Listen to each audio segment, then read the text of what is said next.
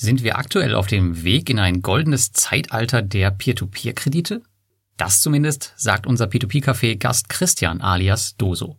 Er ist sechsstellig mit circa 50 Prozent seines Investmentportfolios in Peer-to-Peer-Kredite investiert und fühlt sich ziemlich gut damit. In der heutigen Folge werden wir mal im Einzelnen über seine Position sprechen und uns seine Meinung dazu anhören und natürlich auch unsere Meinung dazu sagen.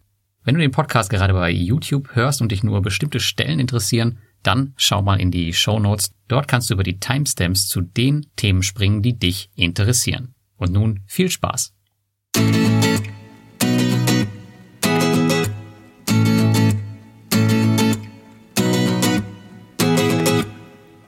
Hallo und herzlich willkommen zum P2P Café Nummer 33. Heute mal ganz ohne Publikum wegen der Hitze, aber ähm, dafür wieder mit einem Gast aus unserer Community und zwar Christian alias Doso. Hi Christian, alles gut bei dir? Ja, mir geht's gut. Man spitzt halt so vor sich hin, ne? Ja, genau, man, man schmilzt rum. Und natürlich ist auch der Thomas Putz wieder dabei. Was wäre das P2P-Café ohne seine ganzen kritischen und negativen Kommentare? Hi Thomas, alles gut? Danke für die positive, euphorische Anmoderation, Lars. Natürlich, bei mir ist es noch entspanntes 26 Grad. Ja, also ganz so negativ ist ja nicht immer, aber bei manchen Themen ist es halt schon echt krass. Also Gucken wir mal, was da heute so alles wieder rauskommt. Schön den Stempel drauf. und bevor es losgeht, gibt es natürlich wieder eine Umfrage, damit ihr und auch wir wieder ein bisschen was zu rätseln haben. Und die bringt uns heute der Tobias mit. Hi Tobias. Hallo miteinander, grüß euch. Moin moin, schwitzt auch schön? Ja, auf jeden Fall. Bestes Sommerwetter hier. Na, dann bring uns mal mit deiner Umfrage jetzt ins Schwitzen. Ja, da könnt ihr ein bisschen äh, dran euch die Zähne ausbeißen. Ja, ja. Die Frage geht folgendermaßen, ähm, da du Lars und äh, Thomas ihr euch in letzter Zeit ja sehr stark mit Scams beschäftigt, gibt es eine Frage zum unlauteren äh, Geldmittel, äh, zur Beschaffung von, von Geld sozusagen, ja, auf unlauteren Wegen. Wie viele Fälle von Geldautomatensprengungen gab es in Deutschland im Jahr 2020. Das hat zugenommen, ne, meine ich. Sprengungen. Mhm. Hm. Soweit ich gelesen hatte, haben sie die ja nicht mehr, sprengen sie ja nicht mehr, die reißen sie raus und nehmen sie mit irgendwie. Ich würde mal sagen 32. Mhm. 32. Thomas, du? Sage ich 115. Okay, also ich habe, ich kann mich echt nicht daran erinnern, dass ich mal eine Explosion hier in der Nähe gehört habe das letzte Mal. Hm, also ich würde weniger sagen, ich sage 10. Okay, also habe ich notiert. 32 für Christian, 115 für Thomas und 10 für Lars. Bin ich mal gespannt. Aber genau, Auflösung am Schluss. Ja, vielen Dank. Vielen Dank, ja, Tobias. Bis, Bis später. später. Ciao. Ja, bin ich mal gespannt, wie viele Leute hier so Geldautomaten in die Luft springen. Und wir starten jetzt wie immer traditionell mit unseren P2P-News der letzten Wochen. Und Christian, du kannst hier gerne zwischendurch einhaken und mitdiskutieren. Einige Themen kennst du wahrscheinlich schon, weil du ja auch die Videos und so verfolgst. Und zu deinen Themen kommen wir dann direkt danach. Und ja, Thomas, was hast du uns denn heute Schönes mitgebracht? Du hast mich ja schon so positiv anmoderiert und deswegen habe ich natürlich auch ein Negativthema mitgebracht. Allerdings, überraschend. Genau, sehr überraschend. Allerdings äh, machen die das schlauer als die Geldautomat-Rausreißer. Mein Thema war Warnzeichen für Anlagebetrug und Scams. Hatten wir schon ein paar Mal ja in diversen Q&As. Ähm, Trigger war ja immer Juicy Fields und ich habe mir da schon überlegt gehabt, ich sollte das mal alles schön zusammenfassen auf eine große, lange Seite. Die ist auch ziemlich groß geworden. Und habe alles, was mir so eingefallen ist, da mal auch drauf gepackt. Ja, und das habe ich live genommen und kann ich jetzt immer als Referenz wieder hinlegen, wenn jemand mit einer dubiosen Bude um die Ecke kommt. Vielleicht ja auch mit einer komischen P2P-Plattform. Da kann man das immer schön dagegenhalten und schauen, wie viele Indikatoren treffen zu oder wo könnte es da Zeichen dafür geben, dass es doch nicht so rund laufen wird. Sind das ja wirklich ähm, Indikatoren für den Normalgebrauch oder muss man da wirklich richtig, richtig tief schauen? Nee, ist auch Banales dabei, wie gibt es überhaupt ein Impressum? Dann auch sowas wie, ist halt die Rendite exorbitant hoch oder Hype-Themen sind natürlich immer anfällig. Cold Calls, also wird man einfach unaufgefordert angerufen und überredet dazu, was ähm, abzuschließen. Zeitdruck, ne? nur heute gibt es das Ganze. Diffizileres ist natürlich sowas wie ähm, einen auditierten Geschäftsbericht. Wobei, ist es überhaupt mal da, ist ja auch schon so eine Frage. Kann man auch leicht machen. Ne? Wer darf anlegen? Das sind auch schon, die meisten Sachen kann man schon als Privatperson locker beantworten. Welche Geschäftsform haben sie gewählt, Firmenkonstrukt.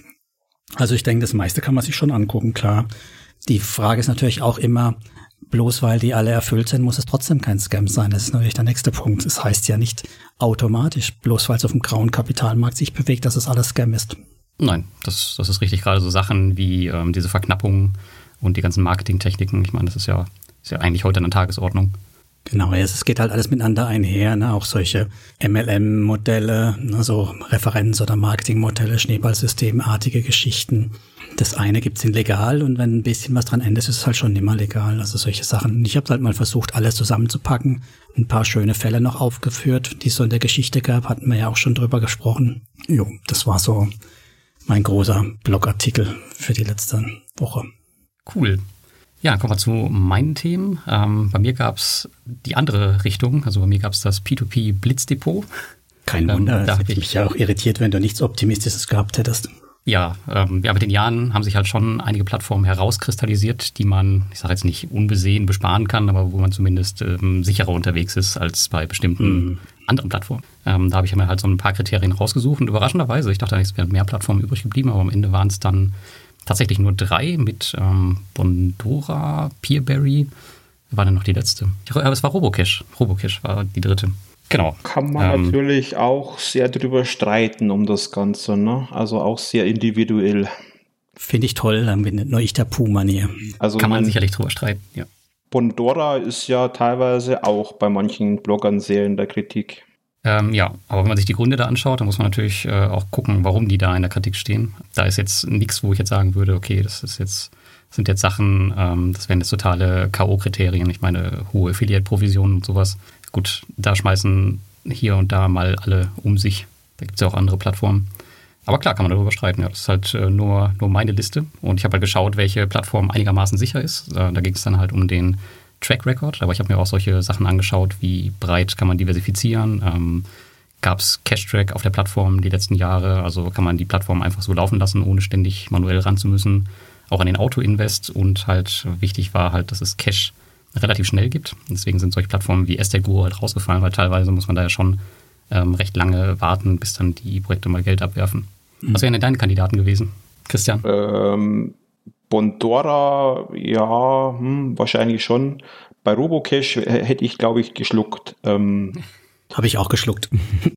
ich meine, Robocash bin ich mittlerweile auch schon relativ lange investiert, aber für mich war die Plattform relativ lange auch ähm, so ein bisschen undurchsichtig. Hat sich jetzt ja irgendwie gebessert.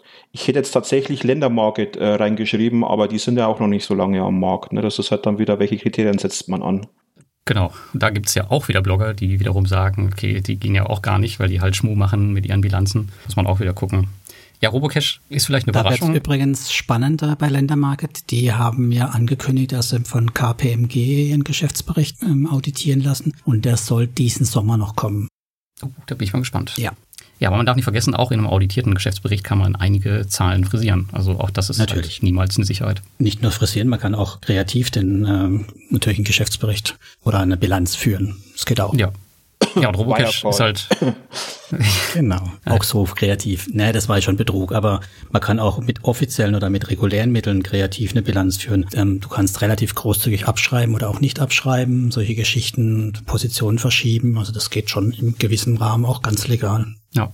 Habt ihr bei Robocash äh, Bedenken, weil die halt, ähm, naja, so, so, so eine merkwürdige Website haben, schlechte Übersetzungen und weil man so nichts von denen hört? Ich meine, das Unternehmen im Hintergrund, das ist ja ziemlich offiziell einer der größten Kreditgeber im äh, russischsprachigen Bereich und die sind ja schon geografisch extrem weit verteilt, sind alt, haben eine dicke Bilanz, also die sind halt anderen Plattformen schon relativ weit voraus. Also wo, wo sind da genau die Bedenken? Naja, Russland ist halt, äh, da habe ich eine gewisse Sprachbarriere, ich kann einfach schlicht kein Russisch.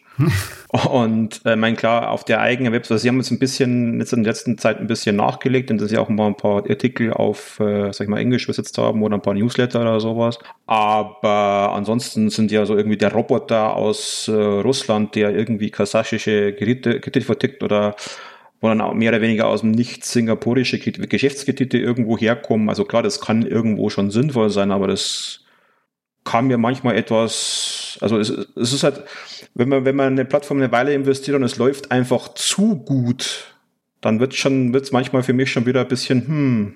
Okay, kann auch ein Indikator sein in die andere Richtung, ja, das stimmt. Also Russland finde ich auch ein ziemlich großes Argument, weil weniger jetzt ähm, wegen Russischen, sondern eher auch das Regulatorische.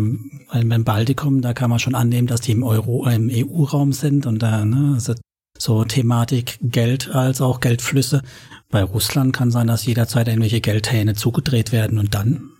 Dann äh, realisiert sich das Risiko, was wir alle eingehen, wenn wir in diese Sachen investieren. Genau, also das ist so, wäre so mein, mein Punkt. Und ja, das ist mit dem gut laufen, okay, das sehe ich auch, aber die hatten auch schon einiges auch in Verzug und sie haben ja auch die Zinsen immer mal wieder angepasst, nach unten und auch nach oben. Das, ja, also das find, fand ich jetzt nicht ganz so dramatisch. Hatten auch eine extreme Verknappung.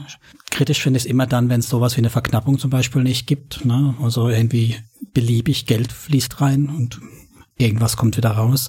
Mhm. Aber ja, ich äh, weiß ja, dass du am Anfang den Robo auch äh, sehr suspekt fandest und er bei dir einen kometenhaften Aufstieg gemacht hat. Ne? Tatsächlich, weil sich die Plattform halt so entwickelt hat, beziehungsweise weil die Transparenz dahinter deutlich besser geworden ist und weil ich mich dann mit der Zeit dann deutlich sicherer damit auch gefühlt habe. Ja, also ich würde jetzt nicht so viel äh, platzieren an Geldern wie bei Bondora, aber trotzdem jetzt eine größere Position in meinem P2P-Portfolio werden, ja. Definitiv. Und über ja. Peerberry haben wir noch gar nicht gesprochen. Da macht ja die Gruppengarantie keine Angst und Bange. Hm, nein, eigentlich nicht, weil die Gruppengarantie ist halt wie bei jeder Plattform. Das steht halt auf dem Papier, aber äh, ich mache jetzt keine Hoffnung, dass die tatsächlich eintritt. Ich meine, es gab ja in der Historie auch schon den einen oder anderen Fall. Eigentlich gab es nur einen Fall. Da hat sie ja auch super funktioniert. Wissen wir ja alle. Ähm, von daher ist mir das Thema total egal. Das ist halt einfach ein Risikoinvestment und damit muss man leben. Ja, und ich meine, die haben ja auch, meine ich, mittlerweile bei all ihren einzelnen Kreditnehmern zum Beispiel auditierte Geschäftsberichte. Also die sind mhm. da ja hinterher. Was, wie stehst du dazu, Christian? Peerberry ist äh, aktuell mit Abstand meine größte Peer-to-Peer-Plattform, die ist doppelt gewichtet quasi. Was unter anderem auch daran liegt, dass die ja ähm, ab höheren Summen quasi nochmal so ein bisschen Zinsen oben drauflegen. Also ich bin definitiv ein bisschen käuflich in der Hinsicht. Du hättest bei Robokosch auch haben können. Habe ich auch. Verstehe. Okay, ähm, dann vielleicht gehen wir noch weiter zu der zweiten News. Und zwar hatte ich gestern einen Call mit dem CEO von Income. Das ist eine relativ kleine Plattform, ist ein kleiner Marktplatz noch aus ähm, Estland. Ähm, äh, das Coole an denen ist, dass sie ein anderes Sicherheitskonzept haben und das auch als ihren USP verkaufen. Und zwar haben die so eine Art Cash, Cashflow-Buffer und einen sogenannten Junior-Share. Und die haben das ein bisschen umgedreht. Das heißt also, bei, wenn ein Kreditgeber ausfallen sollte, dann übernehmen die das Kreditportfolio und auch gleichzeitig die Rückholung der Kredite. Das heißt, wenn, die, wenn der Kreditgeber jetzt 1000 Kredite auf dem Marktplatz platziert und der Kreditgeber fällt aus, dann übernehmen die diese 1000 Kredite und treiben dann das Geld ein. Und ähm, die haben diese Verträge auch schon vorher ausgemacht und die haben auch eigene Inkasso-Kapazitäten, so wie er mir das erzählt hat. Und die Kredite, die nicht zurückgeholt werden können, die werden durch so einen Cashflow-Buffer gedeckt. Der ist auch schon vorher vertraglich festgelegt worden und der wird auch ständig gemonitort. Das heißt, die, der Kreditgeber muss einen bestimmten monatlichen Cashflow haben und nur so viel Kredite, die er dann halt auch decken kann, ähm, dürfen halt auf dem Marktplatz platziert werden. Und der wird halt ständig ähm, kontrolliert, so dass da halt nichts schief läuft, aber wie immer ist es halt so, dass das ist noch eine sehr kleine Plattform, der Fall ist noch nicht eingetreten, man kann es noch nicht prüfen. Mhm. Aber es ist auf jeden Fall mal was anderes, wo man sich überlegen könnte, okay, unterstützt man das Konzept? Ich finde es eigentlich ganz cool. Aber bin mal gespannt. Also aktuell haben die, glaube ich, 300 Investoren oder sowas und drei Kreditgeber. Aber wenn die das halt durchbekommen bei mehreren Kreditgebern und die Plattform entsprechend groß wird, dann könnte das eine interessante Konkurrenz irgendwann vielleicht mal werden. Wie stellen sich das mit den ähm, Inkasso-Kapazitäten vor? Hocken da Leute schon bereit oder haben sie ein Inkassobüro in der Hand oder wie läuft das? Wie, so wie ich das verstanden habe, hat, haben die einen Vertrag mit einem Inkassobüro, genau, mit einem Unternehmen, das dann Spalier steht und dann entsprechend die Kredite zurückholt. Aktuell ist es natürlich auch unkritisch, weil die haben halt noch nicht so viele. Ja, ja klar. Ähm, ich weiß jetzt nicht, wie das dann hochskaliert werden kann, aber das klang auf jeden Fall sehr, sehr professionell, ähm, was er mir da so gezeigt und erzählt hat. Aber wie gesagt, den Ernstfall, den, den muss man halt erst proben. Vor allem, wenn dann so 10.000 Kreditverträge dann irgendwie in ein Kassobüro, die da überhaupt die nicht kennen und keine Ahnung haben, rüberfällt und die müssen die alle Cold Call mäßig anrufen und Geld eintreiben. Nette Idee, ja, aber du weißt ja, ich als Bedenkenträger. Hm. Ja, es ist ja nicht so. Also wenn wir bei dem Beispiel mit den 1000 Krediten haben, dann ist es ja nicht so, wenn ein Kreditgeber ausfällt, dass es gleichzeitig diese 1000 Kredite ausfallen. Das fühlt sich immer so an bei Mintos, weil wir halt da nichts mehr mit, mitbekommen. Mhm. Aber bei diesen 1000 Krediten, wenn der Kreditgeber ausfällt und die Plattform übernimmt das jetzt, dann laufen ja wahrscheinlich 80 Prozent ganz normal weiter. Und das heißt, den Rest, den müssen sie dann halt eintreiben. Aber ja, nur solange sie nicht die Bankkonto ändern wollen, dann wird es, sie würden ja dann immer noch an den alten Kreditgeber bezahlen, die Kreditnehmer, und das wollen sie ja eigentlich nicht, ne? Also dann müsste das Geld über ein anderes Konto fließen. dann wird es ja Das weiß ich nicht, was die für Strukturen im Hintergrund geschaffen haben. Mhm. Das, ähm, gut, aber die, also ich würde mal sagen, wenn die das jetzt alles vertraglich festgemacht haben und das als eher ein USP ähm, auslegen, und damit jetzt werben und das geht beim ersten Mal direkt schief, dann wären die ja weg vom Fenster. Das heißt, die werden das schon irgendwie im kleinen Rahmen jetzt mit diesen drei mhm. Kreditgebern, die haben es jetzt auf der Plattform äh, gemacht haben und werden halt schauen, funktioniert das und vor allem kriegen sie unter dem Konzept halt auch entsprechend neue Kreditgeber, weil ich könnte mir vorstellen, das macht auch nicht jeder mit, was die da so von denen verlangen. Kann mir vorstellen, so quasi so ein äh, Abgeld, also ein, ein Vertrag zu unterschreiben, ja, so ein Abtretungsvertrag, ne?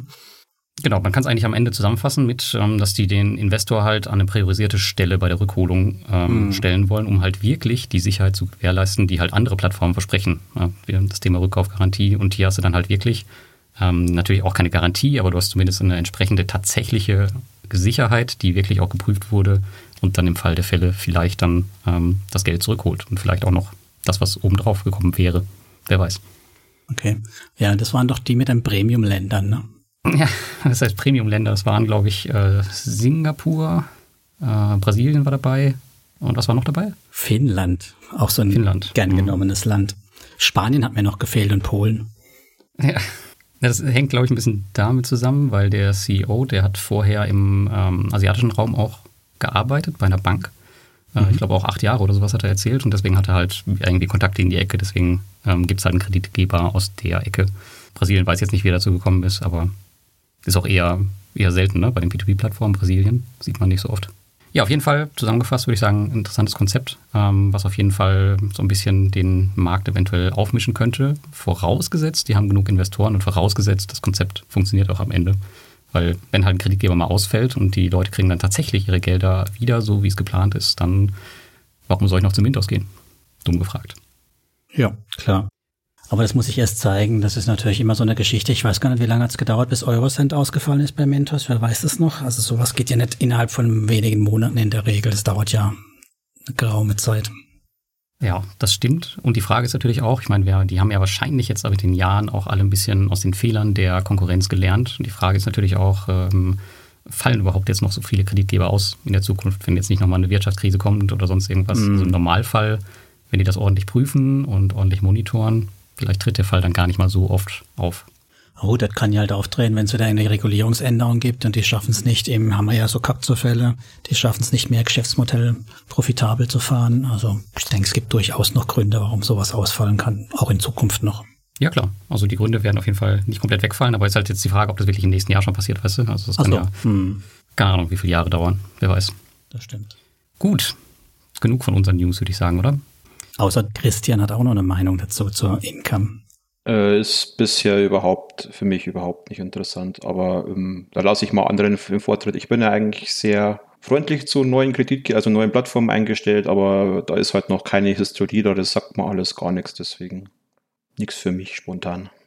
Ja, ist auch durchaus richtig und äh, kann ich auch nachvollziehen müssen wir mal wieder den Vortritt machen. Ja, ich überlege tatsächlich, ob ich da so einen kleinen äh, Sparplan mache und da hinschicke, um einfach mit dabei zu sein, wieder von Beginn an bei so einem äh, neuen Konzept, mhm. wo ich, das wäre ein Konzept, wo ich tatsächlich so ein bisschen Vorschuss, Vorschusslorbeeren auch mitgeben würde, um zu schauen einfach, wie funktioniert's. Bevor du dein Juicy Field Experiment machst, machst lieber da. Ja, ist besser als die Cannabis-Festgeldtrippe, würde ich sagen. Sehe ich auch so. Kommt mir irgendwie seriöser vor. Gut, dann kommen wir jetzt zu Christian, würde ich sagen. Christian, vielleicht wäre es mal ganz cool, damit die Leute überhaupt wissen, ähm, was du so machst, ähm, dass du einmal gerade erzählst, ja, was treibt dich so im Leben um? Äh, wer bist du? Was machst du? Und auch das heutige Peer-to-Peer-Café wird gesponsert von Estate Guru, der Immobilienplattform unserer Wahl. Zuletzt gab man hier wieder einen Überblick über das Kreditportfolio und die neuen Kredite, es wurden im Mai Immobilienkredite von fast 17 Millionen Euro vergeben. Ein großer Teil davon tatsächlich aus unseren heimischen deutschen Gefilden. Estego scheint also in Deutschland angekommen zu sein und die Community wartet schon darauf, wie sich die deutschen Kredite verhalten werden. Thomas und ich, wir sind natürlich mit dabei und wenn du mit uns investieren willst, dann schau mal in die Show Notes. Dort findest du einen Link für 0,5% Cashback deines Investments der ersten 90 Tage, mit dem du auch zugleich unseren Podcast unterstützt. Und nun wieder zurück zu unserem Gast Christian. Ja, hallo, servus, ich bin der Christian. Im, auf YouTube bin ich auch unter Dose unterwegs. Ich bin in meinen Mit-40ern, arbeite als IT-Systemadministrator im öffentlichen Dienst und beschäftige mich seit, naja, so fünf, sechs Jahren ungefähr mit dem Thema Geldanlage. Habe da mehr oder weniger auch von Null angefangen. Also ich habe auch immer so im schulisch und vom Studium her ein bisschen im Bereich Wirtschaft gemacht, aber hatte keine Ahnung von Finanzen und habe mir halt, nachdem da immer Geld rumlag auf dem Tagesgeldkonto und dass ich das Geld gestapelt habe, habe ich mir überlegt, ja, was machst du damit?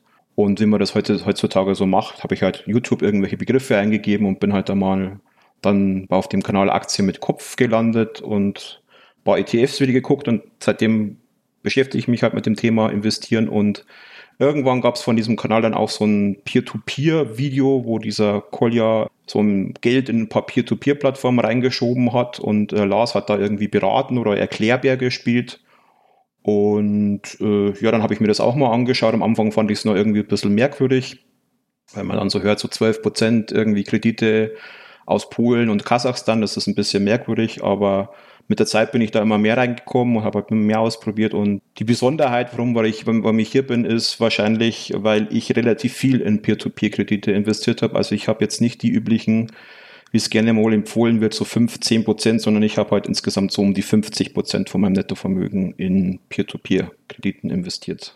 Das ist ordentlich. Das ist eine ganze Menge, ja. Ja, und ich fühle mich aber auch äh, eigentlich ganz wohl damit. Also langfristig möchte ich den, den Teil noch ein bisschen senken, ne? aber das kommt jetzt nicht, dass ich irgendwie anfange, Peer-to-Peer -Peer zu reduzieren, sondern einfach, dass ich quasi neues Geld jetzt mehr so in die Börse reinschiebe. Hm. Gut, ähm, zu, deinem, zu deinem Investment kommen wir gleich. Ähm, Gerade noch mal ein bisschen zum Thema YouTube. Wieso denn eigentlich der Name Doso? Ich meine, da wirst du vielleicht sogar schon bekannt sein, weil ich glaube, du kommentierst unter so vielen Kanälen. Äh, ich habe dich schon so oft gesehen. Ähm, vielleicht mal erstmal, wieso der Name Doso und wie viele Kanäle hast du eigentlich abonniert? Ach, Doso, das war irgendwie so ein Wort, das ich irgendwann mal gehört habe. Ich glaube, das hat mein Stiefvater zu unserer Katze gesagt oder irgend so ein Blödsinn. also man braucht halt immer irgend so ein Nick, oder früher brauchte man irgendwie so ein Nickname, mhm. habe ich einfach irgendein Wort genommen. Ist halt schön kurz, war damals noch relativ einmalig, ja, nimmt man halt dann so. Und ja, ich bin halt auf YouTube im letz letzten Jahr jetzt äh, in der Pandemie relativ aktiv gewesen, einfach weil mir langweilig war. Ganz hm. banal.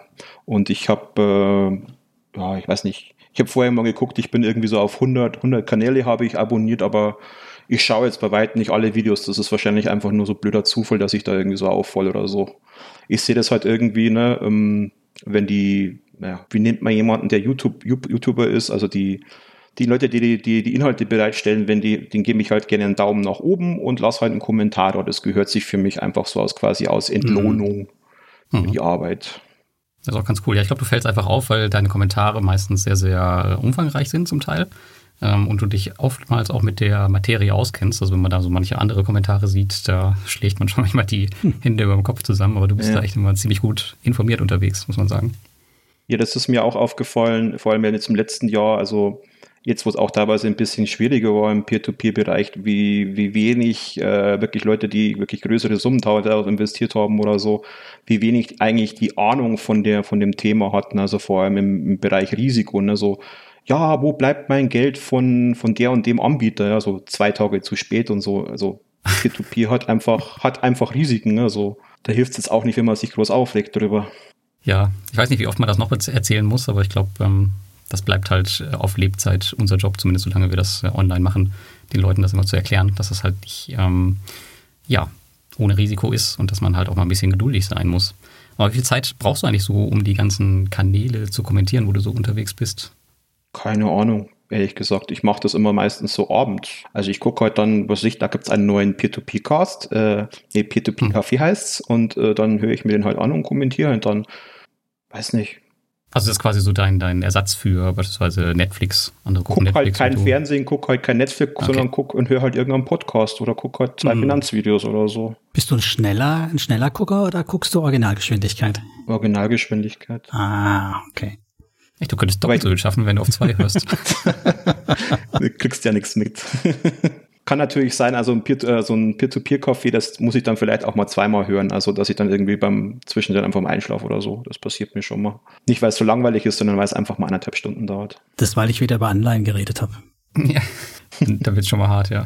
Aber wenn wir gerade bei YouTube sind und Daumen hoch, der Lars freut sich auch immer drüber, für die YouTuber hier, über Daumen hoch und nette Kommentare, wollte ich mal anmerken. Genau, unbedingt. Wird das P2P-Café auch bei, bei YouTube ein bisschen mehr gesehen. Also wenn ihr es cool findet, dann auf jeden Fall einen Daumen hoch. Danke für die Erinnerung. Gerne. Ja, ähm, also hast du auch schon mal darüber nachgedacht, eigentlich einen eigenen YouTube-Kanal zu starten? Ich meine, wenn du schon so krass bei YouTube unterwegs bist, ähm, wirst du wahrscheinlich dich besser auf der Plattform auskennen, wie so manch, äh, mancher YouTuber, was funktioniert und was nicht. Wäre doch mal eine Idee, einfach was eigenes zu starten. Wenn, dann würde ich, glaube ich, eher zum Bloggen anfangen, also einen Blog schreiben, aber das ist halt auch, ähm, es gibt ja mittlerweile doch, also im Bilanz, Bereich Finanzen, da gibt's, wirst du ja mittlerweile von YouTube-Kanälen und ähm, ähm, Blog, Blogs irgendwie erschlagen. Also ich weiß nicht, was ich da groß Neues bei, beitragen könnte. Vielleicht schreibe ich mal irgendwo einen Gastartikel oder so, aber mhm. Ich meine, ja. im, im, Bereich, im Bereich Peer-to-Peer gibt es ja, gibt's ja gar nicht mal so viel, muss man sagen. Aber weiß nicht, ich finde es eh beeindruckend, wie ihr da quasi immer den, äh, euren Blog voll kriegt oder jetzt mal den, den Kaffee, weil irgendwie so viel neue Themen gibt es da meistens auch nicht, irgendwie gefühlt. Ja, und trotzdem schaffen wir es alle zwei Wochen drüber zu reden. Ja, aber tatsächlich gibt es so viele Plattformen, eigentlich gibt es immer irgendwas äh, darüber zu erzählen. Also ich habe mir zu Anfang beim Blog auch tatsächlich oftmals Gedanken gemacht, was ist das nächste Thema oder wie sieht der nächste, das nächste Quartal aus, was kann ich noch schreiben. Aber mit der Zeit ist es immer einfacher geworden eigentlich, weil immer mehr Fragen kamen und immer mehr Plattformen. Deswegen habe ich eigentlich tatsächlich schon lange keine Content-Probleme mehr wirklich gehabt. Aber ja, von außen sieht das sicherlich so aus. Und gerade dieser Bereich, da sind ja auch, also ja, also ist jetzt nicht so populär wie, wie Aktien oder so. Von daher ist es ähm, vielleicht für manche nicht so, nicht so nachvollziehbar. Ja, es gibt ja auch so viele, sag ich mal, YouTuber oder Blogger, wo man sich halt fragt, was, was tragen die halt dazu bei, die halt dann einmal im Monat ihr Depot-Update äh, oder was zeigen, wo sie dann wieder 2,53 Euro äh, auf Via Invest verdient haben, um hier ist mein Affiliate-Link. das ist halt auch immer so die Frage, ob man, also solche Sachen möchte ich jetzt auch nicht unbedingt machen. Ich hatte letztens einen, ähm, ich weiß gar nicht, wer das war, ich will jetzt auch keinen Namen nennen, aber der hatte bei Mintos investiert, auch 100 Euro nach der Krise und hat ein, äh, ein Review gemacht nach einem Monat und meinte, ja, voll, voll cool, läuft super, ich weiß gar nicht, was sie alle für Probleme haben. Und natürlich auch wieder Verweis auf den Affiliate-Link drunter. Auch richtig ein gut produziertes Video, muss man sagen. Also wirklich hohe Qualität von der, äh, von der Aufnahme her. Aber ja, ist halt einfach krass. Also gar nicht so total am Thema vorbei und einfach nur ein bisschen Erfahrung mitgebracht und dann halt direkt auf den Link verwiesen und das war's. Das ist halt schon echt kritisch, finde ich sowas. Affiliate-Abfischer. Ja, genau, ein Klassiker halt. Gut. Aber weil wir es für 2,50 Euro hatten, du hast eben gemeint gehabt, 50 Prozent in P2P hast du angelegt. Das ist dann schon sechsstellig, oder? Ja, also mein, Vermögen, mein Nettovermögen ist äh, mittel sechsstellig und davon die Hälfte Peer-to-P-Geräte, ja. Mhm. Wow. Also sind wir schon so bei 200.000, 300.000 Euro im Moment. Da haben wir schon was im Feuer. Äh, verteilt auf äh, im Moment 18 Plattformen. Ich bin ich zwar ein bisschen am Konsolidieren im Moment, weil es in 2020 habe ich es echt ein bisschen übertrieben, glaube ich. Aber ja, eigentlich fühle ich mich damit ganz wohl. Da können wir ja nachher mal über die ganzen Plattformen drüber fliegen, wenn du da so viel Geld anvertraust. Aber bevor wir da reinsteigen, das Thema, hast du mit deinem Geld irgendwie einen Plan? Hast du irgendwas vor? Willst du irgendwie Insel kaufen oder keine Ahnung? Naja, äh, wie es halt immer so ist, ähm, also ich habe irgendwann einmal ne, Studium gemacht und dann eingestiegen in die IT und ich, ich komme jetzt, also ich habe immer schon Geld gespart, sagen wir es mal so, immer schon hohe Sparquoten gehabt, aber früher wusste ich halt nicht, Risiko zu bewerten oder wie man Geld anlegt oder so. Und das Geld hat sich halt auf dem Tagesgeldkonto gesammelt und ähm, ja, das entwickelt sich halt mal. Dann habe ich halt angefangen, Geld anzulegen in ETFs und irgendwann kam da plötzlich mal eine Dividende und ja, und seitdem stehe ich halt irgendwie auf Ausschüttungen, was ja auch Peer-to-Peer-Kredite dafür mhm. sehr, sehr gut sind. Und das Ziel ist es schon, sage ich mal, mittelfristig oder so, davon leben zu können, also von den Ausschüttungen. Wobei ich da sagen muss, wenn ich dann irgendwann so weit bin, dass ich theoretisch von meinen Ausschüttungen leben kann, wird der Anteil Peer-to-Peer-Kredite schon nochmal deutlich sinken.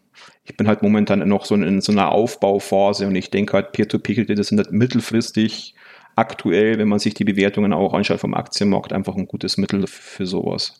um jetzt mal, sage ich mal, zwei, drei Jahre jetzt möchte ich schon noch einen hohen P2P-Anteil fahren, aber mittelfristig möchte ich das auch wieder ein bisschen abbauen.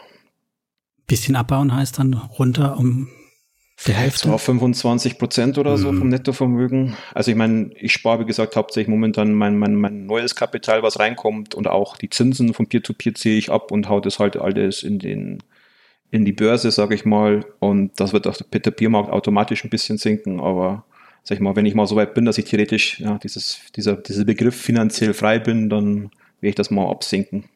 Wobei eigentlich macht mir halt mein Job momentan, wie er ist, noch durchaus Spaß aber vielleicht halt nicht mehr dann äh, 40 Stunden die Woche, sondern vielleicht halt nur noch 20 oder so. Das ist auch keine Schande, wenn einem der Job Spaß macht, also nur finanziell frei wegen, ich bin danach arbeitslos, äh, das ist ja auch, also man muss ja ein, nicht, ne? ein, Ziel haben oder irgendwas haben, wo man daran festhalten kann und ich finde, wenn man Spaß im Job hat, warum sollte man denn aufgeben? Ja, vor allem das Problem wird ja eher sein, so nach dem Motto, du hast jetzt immer 40 Stunden die Woche gearbeitet, jetzt hast du plötzlich, arbeitest du gar nicht mehr oder nur noch 20 Stunden die Woche. Die Zeit muss man halt auch mit irgendwas füllen. Ja. Irgendwann hast du auch mal YouTube leer geguckt. Nee, das schaffst du nicht. Genau, ja.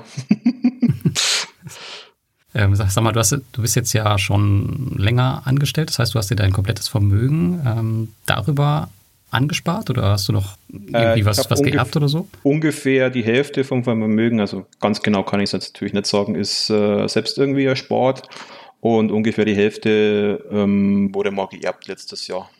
Also das war halt dann wirklich letztes Jahr da im, so, sagen wir mal, nach dem Corona-Crash, aber noch vor, bevor wirklich klar war, dass P2P-Markt äh, überlebt und äh, das kam natürlich dann rechtzeitig, dass ich da dann mal aufstocke. Also ich bin da relativ schnell, als ich das Geld da quasi aus dem Immobilienverkauf von dem Erbe bekommen habe, habe ich dann relativ stark nachgelegt, auch im P2P-Bereich. Aber den Aktientiefpunkt hast nicht vorgehabt mitzunehmen, weil wir hatten ja den Ömer mal da, der hat es ja genau dann gemacht, sein P2P aufgelöst, um voll in die Aktien reinzugehen. Ja, irgendwie, das ging mir alles irgendwie zu schnell. Also bis ich verstanden habe, dass der Aktienmarkt gerade wirklich crasht, sind die Werte schon wieder hochgeschossen. Also zumindest die, die ich interessant fand. Also ich habe schon auch gut nochmal einen Aktienmarkt nachgekauft. Ich glaube, glaub 50.000 Euro oder was habe ich da nochmal investiert. Mhm. Aber ähm, die ganz ähm, harten äh, Rabatte, die es da teilweise gab, die habe ich dann immer so mitbekommen. Wobei, wenn man natürlich jetzt zurückblickt und draufschaut, ähm, waren es auch 20 Prozent oder 30 weniger. Wenn da, wenn mal, wenn da nochmal 20, 30 Prozent gekommen. Ja, aber zum Beispiel genau. jetzt ähm, ich habe so eine äh, Aktie, die, die Reality Income, das ist so ein, eine Immobilienfirma aus den USA, die habe ich dann teilweise mal für 37 Euro eingesackt, die ist jetzt wieder bei über 50, bei 57 oder so. Hm. Äh, hätte ich gerne nochmal, hätte ich mehr gekauft, aber nachher weiß ist man ja immer schlauer, ne? Hm, ja, klar. Das war ja schon mal so ein guter, guter Punkt rauszufinden, wie viel in welchem Zeitpunkt du reingesteckt hast. Ähm, Wobei zu dem Zeit, wo du ja dann investiert hast, war es ja dann für viele gefühlt auch nicht gerade der richtige Zeitpunkt, um in P2P zu investieren, oder? Da war ja noch auch noch ziemlich viel Unsicherheit im Markt. Ähm, ja, das, das, als quasi alle schreiend aus dem Peer-to-Peer-Markt rausgelaufen sind, bin ich schreiend reingelaufen. Mhm. Also das war dann wirklich so, ich habe ähm, teilweise auch auf dem, also normalerweise mache ich das nicht, aber ähm, da habe ich auch mal wirklich mal auf dem Mintos Zweitmarkt nachgekauft. Ja, da gab's leckere Schnäppchen. Da gab's ja teilweise wirklich dann so echt sehr grundsolide Armbahnen, wo ich halt normalerweise gar nicht investiert habe, weil mir die Zinsen irgendwie zu niedrig waren und die waren dann plötzlich irgendwie 20, 30 Prozent rabattiert. Und da habe ich natürlich ein bisschen reingelangt.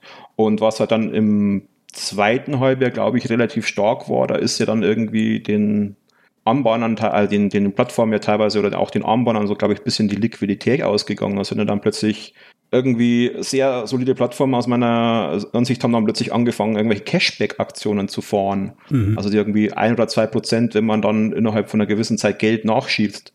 Und wenn ich da jetzt irgendwie sehe, so eine ähm, Plattform wie Wire Invest zum Beispiel, die dann plötzlich anfangen, ja, ein Prozent Cashback zu geben und ich wollte da eh vielleicht mal nachlegen, da, da, da langt, man, langt man einfach zu. Mhm. Und vor allem, wenn ich gerade irgendwie Geld auf dem Konto hatte, das, das eh irgendwie investiert werden wollte. Hast du eigentlich genauso gemacht wie ich. Also ich habe äh, auch da die Chancen gesucht. Also normalerweise mache ich gar nichts auf dem Sekundärmarkt, aber auch da habe ich sehr viel versucht einzukassieren. Gerade bei Evo Estate, da gab es so gute Angebote teilweise, die du halt heute einfach nicht mehr bekommst. Und gerade was du sagst mit den Cashback-Aktionen, das war aber auch nochmal zusätzlich für viele ein Warnzeichen. Okay, wenn die jetzt mit sowas anfangen in der Situation, dann müssen wir auf jeden Fall raus. Und ja, genau dann muss man halt das Risiko für sich versuchen abzuschätzen und dann entweder auch rausgehen oder halt hart sein und drinbleiben und weitermachen. Darfst natürlich nicht unterschätzen, weil es hätte ja auch schief gehen können. Also ich habe solche Cashback-Geschichten oder solche Zweitmark-Schnäppchen. Ich habe damals ja groß Aforti gekauft, ne? Also ähm, das ist nicht so, dass unbedingt auch zwingend alle überleben müssen bei sowas. Und wir haben es ja auch gesehen. Es hat ja danach ein paar zerlegt, ne? Du hast ja auch reingelangt, Lars. In dem Bereich schon, aber wenn man jetzt mal auf Evo Estate schaut, ich glaube, ich habe da jetzt aktuell in meinem ganzen Portfolio vier verspätete Kredite und das war's. Also da bin ich echt super mitgefahren. Also da merkt man halt auch wieder den Unterschied vielleicht zwischen Konsum und ähm, besichert, ne? den Real Estate Krediten. Krediten. Ja. ja. das sind ja echt besichert, aber der, die Mintos Zweitmarkt-Geschichten, das waren halt auch Konsumentenkredite und irgendwelchen Anbahnern, mhm. denen dann die Luft ausgegangen ist. Ja, oder Cashwagon war ja auch so ein super Beispiel. Ne? Ich glaube, die hatten auf dem Erstmarkt ja eine Zeit lang 26 Prozent. Mhm. Habe ich auch zugelangt, ja. Aber nachher ist man immer schlauer. Deswegen sollte yeah. man es nicht verallgemeinern, den, den Spruch so von wegen, wenn die, wenn alle rausgehen, äh, muss nein, man nein, sofort rein. Fall. nee, ich sag dir auch, man muss halt für sich überlegen, ähm, ob es das Risiko halt wert ist und mhm. dann halt entweder rausgehen oder drin bleiben. Die Entscheidung muss am Ende jeder für sich treffen, klar. Ja, man kann jetzt auch, also das ist halt immer so eine Risiko-Rendite-Abschätzung. Also ich habe sicher jetzt auch noch ein paar Kredite, die jetzt ausstehend sind, damals eingesammelt. Also die Finco äh, beziehungsweise äh, Varks, also Armenien, ähm, da habe ich ja auch noch Ausstände auf Mentos, die ich sicherlich auch am Zweitmarkt aufgesammelt habe. Mhm. Aber grundsätzlich kann man schon sagen, dass sich das rentiert hat. Ich habe jetzt auch nicht irgendwie blindlings irgendwie Geld äh, verstreut. Also ich die einzige Plattform, die ich ein bisschen übergewichtet habe, weil die einfach so ein leckeres Cashback hatten, war Ländermarket, die habe ich halt verdoppelt. Mhm. Um, habe da jetzt auch mittlerweile auch wieder Geld abgezogen, also so ist es nicht. Das ist halt immer eine Abschätzung. Waren auch fast 20 Prozent mit dem Cashback, oder? Was die so hatten, 17 oder 18, ne? Zuerst hatten die ja irgendwie so, ein, so eine, also wenn man neu angefangen hat, hatten sie irgendwie so ein, so ein Prozent äh, Cashback, wenn man neu eingestiegen ist mhm. und da habe ich halt mal eine erste Position aufgebaut und dann hatten sie noch ein Cashback hinterhergeschoben, 2% äh, Cashback für Einzahlungen. Genau, plus 17% Kredit oder sowas. Oder die hatten sogar noch mehr damals, oder? Kann das sein? Die haben, die haben immer noch 15% da. Ja, eben. Und die nicht aktuell sogar auch eine Cashback-Aktion? Bis Ende ja. Juni noch ja, 2%? Genau, ja. Bis Ende Juni läuft die noch, ja. Aber da bin ich jetzt einfach zu viel investiert. Das äh, möchte ich jetzt nicht mehr mitmachen. Die Vernunft hat gesiegt. Ja, irgendwann doch mal. Wir erinnern uns, der Geschäftsbericht steht noch aus. Ja. Wir schlechte Laune verbreiten, ich weiß. Das kannst du ja gut. Dafür bin ich ja da. Ja, wollen wir jetzt mal ähm, das Portfolio so ein bisschen durchgehen, Thomas, oder was meinst du? Ja, das können wir machen. Wir können danach noch ein bisschen über deinen ETF-Anteil reden, aber wir können auch erstmal den P2P-Durchmarsch machen. Du hast gerade gesagt, deine größte Position war Peerberry. Warum das? Die hatten jetzt eine ganz, also ich fand, von Peerberry bin ich relativ überzeugt gewesen. Also ich meine, das sind äh, teilweise erfahrene Anbahner. Äh, die Plattform war bis auf kleinere Performance-Probleme sehr schön. Ähm, die haben ihre Plattform auch immer weiterentwickelt, also neues Reporting, Steuerbericht und so. Und die Plattform ist relativ lange, relativ unspektakulär vor sich hingelaufen. Also es mhm. gab wenig vergleichbar, wenig Verzögerungen. Die haben vermutlich äh, äh vernünftig informiert, auch im, im, in der Corona-Pandemie. Das ist halt so eine typische Langweiler. Und wie ich vorhin sagte, ich bin durchaus auch käuflich. Die haben ja auch entsprechende Loyalty-Bonus. Also wenn du dann irgendwie, ich glaube, 25.000 Euro und 40.000 oder sowas, dann gibt es dann äh, nochmal einen halben Prozent mehr Zinsen oder sowas. Also das habe ich halt dann wenn man halt irgendwie, ne, also meine Plattformgröße ist momentan, also angestrebte Plattformgröße ist irgendwie momentan 10, äh, 20.000 Euro, mhm. so um den Dreh. Also ich mag gern runde Beträge. Und dann habe ich halt Peerberry einfach doppelt gewichtet, damit ich dann halt dann noch den, diesen, diese 0,25 Prozent mehr Zinsen oder sowas bekomme. Echt? Dafür machst du sowas, okay. Was wir ja noch hatten, was ja richtig cool war, waren die eineinhalb Prozent. Hast du die auch gekriegt? Bitte was, die? Die haben eineinhalb Prozent ein Jahr lang dir dazugegeben, wenn du dich per Mail direkt gemeldet hast. Also wenn du nichts davon weißt, dann hast du. Ich habe ich hab mal bei Lars irgendwie so ein, so ein Gewinnspiel gewonnen. Da habe ich da mal irgendwie für ein halbes, für ein halbes Jahr ein halbes Prozent Zinsen oder sowas. Nee, es gab mal richtig on top. Da gab es aber eine Mail, die hat. Siehst du, wenn du jetzt meinen Twitter-Kanal abonniert hättest, dann wüsstest du das, ne?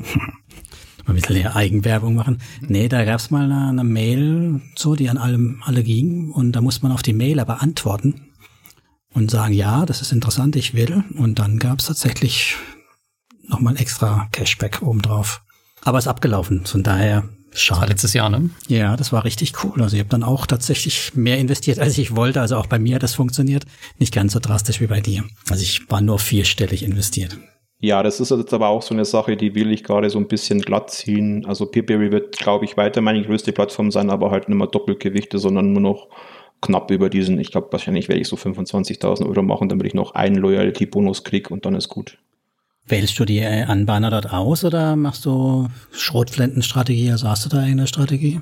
Ich habe eine ganze Weile, jetzt ist es großteils immer noch bei den Plattformen, ich habe äh, Polen ausgeschlossen, also Polen mhm. das Land, also wenn es halt ging, eben weil Polen, also wenn man, wenn man schaut, was ausgefallen ist und wo ich auch teilweise Ausstände habe, das war alle, die Hälfte davon war Polen so ungefähr.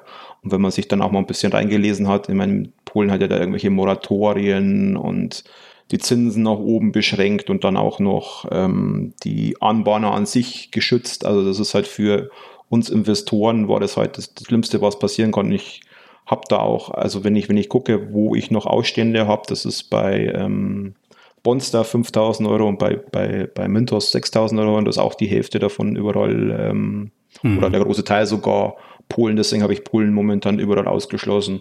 Ähm, ansonsten bin ich auch mehr so der Freund der Diversifikation, also auch nicht nur also innerhalb der Plattform, also alle Buyback nehme ich schon noch gerne mit, aber so, äh, dass ich Kredite ausschließe oder sowas, das mache ich jetzt eher nicht. Ich versuche es ein bisschen so von der, von der, von den Diversifikationseinstellungen, dass jetzt nicht ein Anbauer 50 Prozent hat, was mir jetzt leider bei Peerberry passiert ist. Ähm, sieht man nicht gut, ne?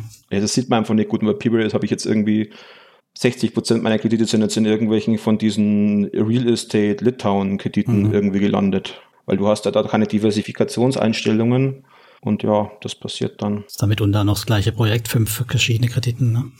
Das ist, glaube ich, jetzt bei Peerberry gar nicht so der Fall, aber zumindest nicht so extrem wie bei anderen Plattformen. Mhm. Aber das passiert einfach. Ich meine, früher habe ich halt einfach auch äh, viel mehr in Kurzlaufer, kurzlaufende Kredite investiert, so maximal drei Monate und so. Und desto länger man sich halt mit dem Thema Peer-to-Peer -Peer beschäftigt, oder zumindest ist es bei mir so, desto weniger wichtig wird mir das einfach. Also mittlerweile stelle ich den, den ähm, Autoinvest immer höher auf von den Laufzeiten her. Bei Monstera bin ich mittlerweile bei drei Jahre und so. Gut, bei Peerberry hast du ja keinen Zweitmarkt, aber das hindert dich auch nicht, da die Langläufer zu nehmen. Ich habe jetzt bei People, ich glaube, ich bin jetzt, jetzt bei einem Jahr oder irgendwie so, ich weiß es gar nicht, ehrlich gesagt, müsste ich nachschauen. Hm, ja, ich habe tatsächlich auch immer die Langläufer eher, weil also gerade vor allem in Hochzinsphasen, nämlich grundsätzlich, wenn es geht, die Langläufer, weil jo, die Kurzläufer sind schnell zurückgezahlt und danach gibt's nur noch kleine Zinsen, wenn du Pech hast.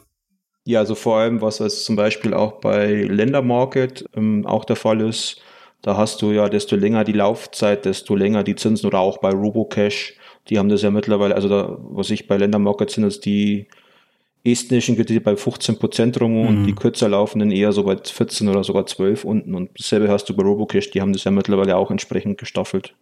Genau, und da ich eh nicht vorhabe, die ähm, zu verkaufen oder den Cashflow nicht dringend brauche, kann ich auch die langlaufenden nehmen. Und bei Mintos oder sowas wissen wir ja auch, ähm, wie oft wird ein Kredit zurückgekauft. Die wenigsten schaffen das wirklich über die ganze Laufzeit.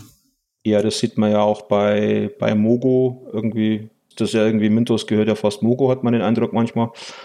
Die kaufen ja teilweise einfach mal fast ihr gesamtes Portfolio zurück. Das hatte ich jetzt schon zwei oder drei Mal, dass ich plötzlich fast mhm. keine Mogo-Kredite mehr hatte, weil die halt mal wieder irgendwie Anleihen günstig rausgeben konnte. Ah ja, da haben sie halt, äh, genau, haben sie die 15 oder sogar, ich hatte glaube ich sogar höhere wie 15 Prozent Mogos, die haben sie halt dann ganz schnell zurückgekauft, wenn sie ja, sie wieder genau. zu 11 neu finanzieren konnten. Aber bevor wir in das Anleihethema abschweifen oder Lars einschleift, ich war schon wieder kurz weg, ja. Robocash ist deine zweitgrößte Position, gell? Aber da haben wir ja auch schon drüber gesprochen. Du bist trotz Russland also dann relativ optimistisch. Naja, ähm, bei Robocash äh, habe ich fast nur Singapur-Kredite irgendwie. Singapur, okay. Ja, die hatten ja Singapur-Geschäftskredite. Also irgendwie gab es mal eine Phase, wo ich irgendwie mein Auto-Invest nicht aufhören konnte, Singapur-Kredite zu kaufen und die laufen ja auch etwas länger. Das waren aber nicht diese TETS-Dinger, oder? Nee. Nee, also Nein. wirklich Geschäftskredite aus Singapur sind okay. das. Und die haben Laufzeiten äh, von mindestens einem Jahr. Mhm. Da möchte ich auch gerade etwas reduzieren, aber das dauert halt jetzt einfach gerade. Wenn man ein Autoinvest ausschaltet und lauter langlaufende Kredite hat, dann dauert das halt ein bisschen, bis man reduzieren kann. Mhm. Das ist bei Robocash ein bisschen falsch dargestellt. Ähm, die, die Singapur-Kredite, die sind gelistet unter RC Riga. Deswegen genau. kann man die nicht immer so gleich zuordnen. Das ist auch völlig logisch, ne? Ja. Okay, dann vom Robo-Ländermarkt haben wir ja schon drüber gesprochen. Ich glaube, das müssen wir nicht nochmal vertiefen. Dann kommt bei dir aber auch Bondora und sogar Go and Grow. Ja, äh, das normale Bondora hat bei mir nie was getan. Ganz einfach, diese, das klassische Invest, das hat irgendwie einen Euro investiert von fünf, die ich da mal rumgespielt habe. Und dann habe ich halt, also ich habe Bondora Go and Grow, das ist einfach reduzierte ähm, Rendite ein bisschen für hoffentlich vielleicht äh, erhöhte Liquidität. Also da, ich mache es jetzt da ähnlich wie äh, ähm, Lars hier, der auch äh, seine Steuerrücklagen da drauf packt. Aber ich werde Bondora Go und Grow jetzt nicht so massiv krank übergewichten wie manche Leute. Also ich, äh, für mich Bondora Go und Grow ist eine Plattform, die wie alle anderen gewichtet werden und fertig. Also was ich zum Beispiel niemals machen könnte, da fühle ich mich total unwohl, weil jetzt da so 80 Prozent zum Beispiel in Pandora reintun und äh, alle anderen Plattformen den Rest halt irgendwie. Das, das könnte ich zum Beispiel gar nicht. Ich weiß, das hört sich jetzt komisch an, wenn ich sage, ich habe jetzt ganz viel in Peer-to-Peer-Kredite und aber möchte dann da wieder diversifizieren. Äh, aber ähm, das könnte ich nicht. Naja, das Thema alles gleich zu gewichten macht auf jeden Fall ähm, einen ruhigeren Schlaf. Da ähm, braucht man nicht drüber reden. Ja, es scheinen sich ja die Geister drüber, ne? Also wir haben, haben wir ja auch schon. Es kommt so ein bisschen auf die Plattform, glaube ich, an. Aber hm, wenn man einen, einen guten, soliden Kreis hat, so wie ich das hier äh, bei Christian sehe, dann ist es, glaube ich, schon äh, zum größten Teil ganz okay. Sicherlich sind manche Plattformen äh, diskussionswürdig, aber ansonsten, wenn man jetzt nicht 40 Plattformen hat und ähm, vielleicht die, die allerneuesten immer mit dazu nimmt, so wie andere Leute hier in der Runde, ich glaube, dann so. ist, ist, das ganz okay. Ich mache ja auch 5, 3, 1 dann. Die großen fünffachgewichte, die kleinen, mittleren drei und die, ja, die neuen eins. Also so grob, ne? Ja, Ne, gut, okay, dann äh, Pandora, Haken dran. Dann eine Plattform, mit der ich überhaupt nie warm geworden bin. Debitum Network. Ja, die, mit der bin ich jetzt auch immer noch nicht wirklich warm. Aber ich wollte heute einfach mal ganz bewusst mal so ein bisschen was anders von den üblichen Konsumkrediten haben. Und Debitum ist halt da, sticht halt da schon ein bisschen raus, weil die haben ja äh, so Geschäftskredite und Rechnungsfinanzierung ist ja deren, deren großes Ding. Äh, so Verbraucherkredite haben die, glaube ich, entweder gar nicht oder nur ganz wenige. Und da sind die halt so aus Plattformen äh, doch irgendwie ungewöhnlich. Und vorher hatte ich da ähm, die Plattform Lendi. Ach genau, Rechnungskredite, ich auch, ja. Äh, hatte ich deswegen drin und bei der war, Plattform waren wir halt nach einer Weile gar nicht mehr wohl. Und wenn man ja gesehen hat, hat das Bauchgefühl mal wieder recht gehabt, weil ich habe da mein Geld abgezogen und das Geld eins zu eins in Debitum Network umgeschichtet und irgendwie, ich glaube eine Woche nachdem ich fertig war, Lendi quasi zu entsporen, äh, ist ja dann der erste Dollar ans Anbieter draufgegangen und danach mehr oder weniger die ganze Plattform, glaube ich. Ja, die ist ziemlich tot. Ja, und das muss man halt einfach auch mal sagen. Ich hatte da, also das ist auch so eine Sache, das ist wahrscheinlich einfach nur Glück, Vielleicht ist es auch ein bisschen Können, ich weiß es nicht. Ich hatte immer relativ viel, äh, also ich habe es oft hinbekommen, von der Plattform auszusteigen und dann ein halbes Jahr später war die Pleite oder so. Das hatte ich jetzt ein paar Mal. Ich weiß nicht, ob das jetzt irgendwie Können war, aber ja. Vielleicht brauchen wir die Christian-Ampel, oder? Irgendwo. Wo steht denn die gerade auf Gelb bei dir? Gelb oder Rot? Ähm, gelb, äh, gelb oder Rot? Naja, Rot, Rot eher, Viventor ist tot. Ja, genau, das ist das wissen wir schon alle, aber ich meine jetzt so eher. Fast Invest ist sowas von tot. ja, das, auch das ist nichts Neues, aber wo gehst du raus gerade? Gehst du aus einer raus? Ich gehe raus aus äh, Twino, Iovo Group und naja, Viventor, aber gut. da kommt keiner mehr von uns raus. Und wo, wo ich jetzt auch vor kurzem raus bin, aber das ging relativ schmerzlos, was Swapper oder Swapper oder egal, wie man sie ausspricht. Warum bist du da um, raus? Naja, es gibt so viele gute Plattformen, ich brauche keine Plattform, wo ich mich ständig ärgern muss. Also Swapper hat ja irgendwie, ne, die haben ja polnische Kredite und spanische Kredite zu äh, mm. hohen Zinssätzen. Also Polen, äh, das war die letzte Plattform, wo ich noch Polen hatte. Spanien ist ja auch so, ne, wenn man sich da die, die mm. das Land, die, die Zahlen da anschaut, was die Arbeitslosigkeit und so haben, das ist äh, mh. Und was mich halt bei Swapper immer schon geärgert hat, äh, war die, das, das Cash-Track, also dass da immer so viel Knete irgendwie ungenutzt rumliegt. Klar, mit, mit 14% Zinsen und mit diesem VIP-Bonus noch oben drauf haben die unterm Strich immer noch Rendite gemacht. Aber wenn ich da 20, 30% Geld rumliegen habe, das stört mich halt irgendwie. Ist bei dir auch so, Lars? Ich habe jetzt nicht so viel Geld rumliegen. Ähm, ich habe äh, ich hab auch nicht viel draufliegen. Ich habe jetzt 1500 Euro und davon liegen meistens so 100 Euro rum kann man sagen, also ein bisschen weniger. Aber mhm. ja, ist schon nervig. Ist also ich habe unter 500 Euro und das liegt gar nichts gerade rum. Ich habe extra mal geguckt. Aber ist natürlich auch irrelevant, so ein Betrag. Ja, bei Swapper muss man auch sehen, äh, desto mehr Geld man da irgendwie drauf hat, habe ich zumindest den Eindruck, desto mehr Geld liegt auch rum. Ne? Also ja, wenn man 500 oder 1000 hat, dann war das voll investiert. Hm. Und jetzt finde ich dann wieder meine 20.000 Euro, die ich da irgendwie mal investiert hatte, dann, dann also so ab 10.000 Euro hat es dann immer mehr angefangen. Ich weiß nicht, ob die da irgendwie das im Algorithmus drin haben oder sowas. Aber das ist halt auch so etwas, ähm, was man auch teilweise erst merkt, wenn man wirklich anfängt, größere Summen in eine Peer-to-Peer-Plattform zu investieren. Also ich mache es ja auch meistens irgendwie, dass ich sage, ich äh, schiebe mal 50 Euro rein und guck mal irgendwie ein halbes Jahr. Aber wenn man dann anfängt, größere Summen rein zu investieren, da verhalten sich manche Plattformen sehr viel anders. Hm. Ist tatsächlich so, ja. Twino ist ja auch ein gutes, gutes Beispiel für den Cash-Track. Also da ist es auch echt schwer, äh, eine fünfstellige Summe unterzubringen, halt ohne in die Fremdwährung zu investieren, so wie ich es ja auch machen musste. Ähm, ja, das ist halt bei manchen Plattformen so. Bei, bei Tino, was war da der Grund, warum du da rausgegangen bist? Naja, ich wollte keine polnischen Kredite haben. Das heißt, da fällt schon mal eines weg. Dann wollte ich diese Fremdwährungskredite, habe ich zwar auch ausprobiert, aber trotz diesen, diesem Häkchen bei diesen Fremdwährungskrediten, wo mir eh nicht so wohl ist, äh, hatte ich immer noch Cashback. Also 10% mhm. lagen da schon mal rum teilweise. Und ich habe mal eine Auswertung gemacht, auch in welchen Ländern ich zu investiert war. Und da war mir der Russland-Anteil auch so ein bisschen zu hoch. Hm. Also letztendlich läuft der bei Robocash auch über irgendwelche russischen Zwischenfirmen, teilweise eben dieses RC Liga da. Ja, und, und Twino muss man auch ganz ehrlich sagen, ähm, die haben halt auch nur unterm Strich 9% Kredite gemacht, weil halt Geld rumliegt und die nur 10% Kredite haben. Hm. Und es gibt ja im Moment wieder, kann man ja auf P2P-Game gut verfolgen, wenn es da wieder neue Plattformen gibt. Da gibt es auch wieder neue spannende Plattformen. Oh ja. Und in dem Falle fand ich die, Sport, äh, die Plattform, äh, ich weiß nicht, wie man aus Esketit Mhm. Bin mal wieder so ein Mintos-Flüchtling, äh, die fand ich halt spannend, habe mir die ein bisschen angeschaut und habe dann das Geld wieder eins zu eins umgeschichtet. Vor allem die netten Leute, ich habe die mal angeschrieben, so nach dem Motto, hey, ich sehe, ihr macht hier gerade Cashback, kann ich das aus, aus, aus, aus vorhandener Anleger vielleicht haben? Ich habe noch nicht so viel investiert und dann haben gesagt, ja. Und naja, dann wird das umgeschichtet. Sind da im Kreis aber gar nicht dabei, oder? Doch. Nee. Nee. Oder hast du es mit Quico verwechselt? Habe ich den Kreis, habe ich die noch nicht in diesen Kreis aufgenommen. Kaum passiert. Oh, ja, haben, wir, haben wir noch gar nicht. Dann, dann fehlen ja noch Plattformen. Oh mein Gott. Aber bevor wir jetzt so arg sprengen, wir Invest, da war doch auch irgendwas. Also ich war noch nie investiert. Klaas, du warst da mal, hast du denn gesagt, dass du willst da nicht mehr, oder? Ich bin da nach wie vor investiert. Das ist alles ganz okay. Die Plattform ist halt äh, sau langsam und wird immer langsamer so gefühlt von ja. Jahr zu Jahr.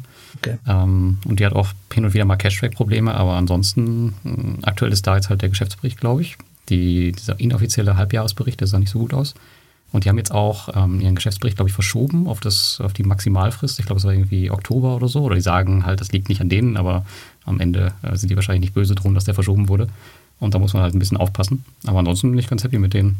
Aber was sagt Christian denn dazu? Zu Wire, Wire Invest. Mhm. Ähm, Wire Invest bin ich schon eine ganze, das war gleich meine zweite Peer-to-Peer-Plattform. Ähm, sie ist halt nicht ganz neu, neueinsteigerfreundlich, das muss man jetzt einfach sagen. Weil man hat ja ein paar Länder dabei, wo man, wo man irgend so eine komische Ansässigkeitsbescheinigung irgendwas einreichen sollte. Ansonsten ist es mit der Steuer nervig. Die habe ich, ich habe die Länder irgendwann mal auseinandergeglaubt und habe mir nur die Länder in einen Autoinvest gepackt, die dieses Problem nicht haben. Ansonsten ist die Plattform super. Sie könnten sich vielleicht noch ein bisschen mal äh, die IT anschauen, damit die, die Seite nicht ganz langsam lädt, aber ansonsten super. So eine der langweiligsten, auch eine der langweiligsten Plattformen überhaupt irgendwie. Okay. Ja, und dann kommt ja schon was Neues. Da war ich etwas überrascht, weil du gemeint hast, 50 Euro in neue Plattform. Aber für Afranga war das nicht lang, die 50 Euro Geschichte bei dir, oder? Bin relativ zügig bei Afranga, ja. Das ist auch etwas, was mir auch aufgefallen ist. Äh, jetzt weiß nicht, ob das jetzt dieses Jahr passiert ist, aber die neuen Plattformen, die jetzt wieder auf den Markt kommen, also Esketit, äh, Quico, Afranga etc., äh, Monserra auch, wenn die starten, die sind ja richtig gut, also vom technischen ja. her. Früher, mhm. wenn man mhm. immer gesehen hat, wie, wie manche anderen Plattformen da irgendwie, weiß nicht, Ländermarket hat, glaube ich, jetzt zwei Jahre gebraucht, bis sie einen Steuerbericht auf die Plattform gebracht haben. Ne? Mhm. Und die haben das einfach schon direkt zum, zum Start und sowas dabei. Äh, Afranga ist halt, ich hatte vorher halt ähm, Stick Credit heißt die Firma, glaube ich, dahinter. Ja. Die hatte ich irgendwie auf Mintos und auf Bonster und wo waren die noch? Viventor. Ich glaube, auf Wast, Wast Invest waren sie auch irgendwann mal. Echt? Ähm, okay. Bin mir ganz sicher. Äh, weiß man ja bei Fast Invest nicht. Auf alle Fälle hatte ich die, hab, ich habe halt mal geguckt, was ich da investiert hatte und die sind so ein bisschen auch mein Ersatz für die EUVO Group. Das war auch so ein Anbieter, da wo ich mal eine Weile investiert war. Ähm, da wollte ich halt den bulgarischen, rumänischen Anteil haben. Und aber IOFO Group ist äh, bei mir komplett unten durch. Die haben mich, also ich habe in meinen Marketing-Einstellungen E-Mail abgehakt, äh, nur E-Mail angehakt, kein Telefon. Das hat sie jetzt nicht davon ab, äh, abgehalten, mich mehrmals anzurufen. Dann haben sie jetzt mir noch, also bei euch am Geld abziehen, schon haben sie nochmal so einen äh, KYC-Prozess, also Your Customer-Prozess reingedrückt. Bitte folgende zwölf Seiten ausfüllen ähm, mit Fragen, wo ich mich frage, was soll das eine P2P-Plattform interessieren? Aber gut, und dann habe ich denen das geschickt und dann so, nein, sie dürfen nicht äh, eine digitale Unterschrift, sie müssen jede Seite einzeln unterschreiben. Und okay, dann habe ich das ausgedruckt und wieder eingescannt und äh, das war ihnen dann auch wieder nicht recht und dann muss ich es nochmal machen und dann wollten sie nochmal einen Skype-Call damit haben und der Mensch hat mir dann nichts anderes wow. gemacht als, dieses, als diese zwölf Seiten, den dürfte ich den nochmal vorlesen und nein. Einfach nur nein. Das klingt nach, wir wollen dich nicht gehen lassen, ne? Ja, aber ich meine, es ist halt einfach allein schon die Tatsache, dass sie Cold Calls machen und mhm. ich niemals die Zustimmung dafür gegeben habe. Das ist halt, ähm, also, liebe Plattformen da draußen, wenn ihr zuhört, nein, nein, nein, nein. Da sind die echt hart, ne? Deswegen Franke halt. Also ich habe äh, auch ein Konto bei der EUVO Group. Ich habe da jetzt kein Geld drauf, aber die haben mich mit Sicherheit auch schon vier, fünf, vielleicht auch schon sechs Mal angerufen, um halt immer meistens, wenn sie Cashback-Aktionen haben und dann äh, kommen sie halt damit von wegen, ja, sie überweisen jetzt mal 1000 Euro und dann ist das alles kein Problem, kriegen sie Cashback und so. Und die sind da echt ziemlich aggressiv auch am Telefon, finde ich. Ihr wisst, dass ihr über die Fritzbox, falls ihr sowas habt, äh, Nummern sperren könnt, ne? Ja, das ist ganz, vielleicht, ganz praktisch. Vielleicht ist die UFO Österreich da schon drin? Vielleicht, das weiß ich nicht. Okay, aber dann kommen wir zu einer Plattform, weil du meinst, technisch hervorragend. Den neuen fand ich jetzt nicht ganz so prall, was Quiku da abgeliefert hat. Wieso, die haben sich doch alles schön zusammengeklaut. Das ist halt das, ja, gekauft von Robocash-Distributor. Das kann man ja kaufen, sowas mittlerweile, komplett. Ja, aber ja, lassen wir Christian erst zu Wort kommen.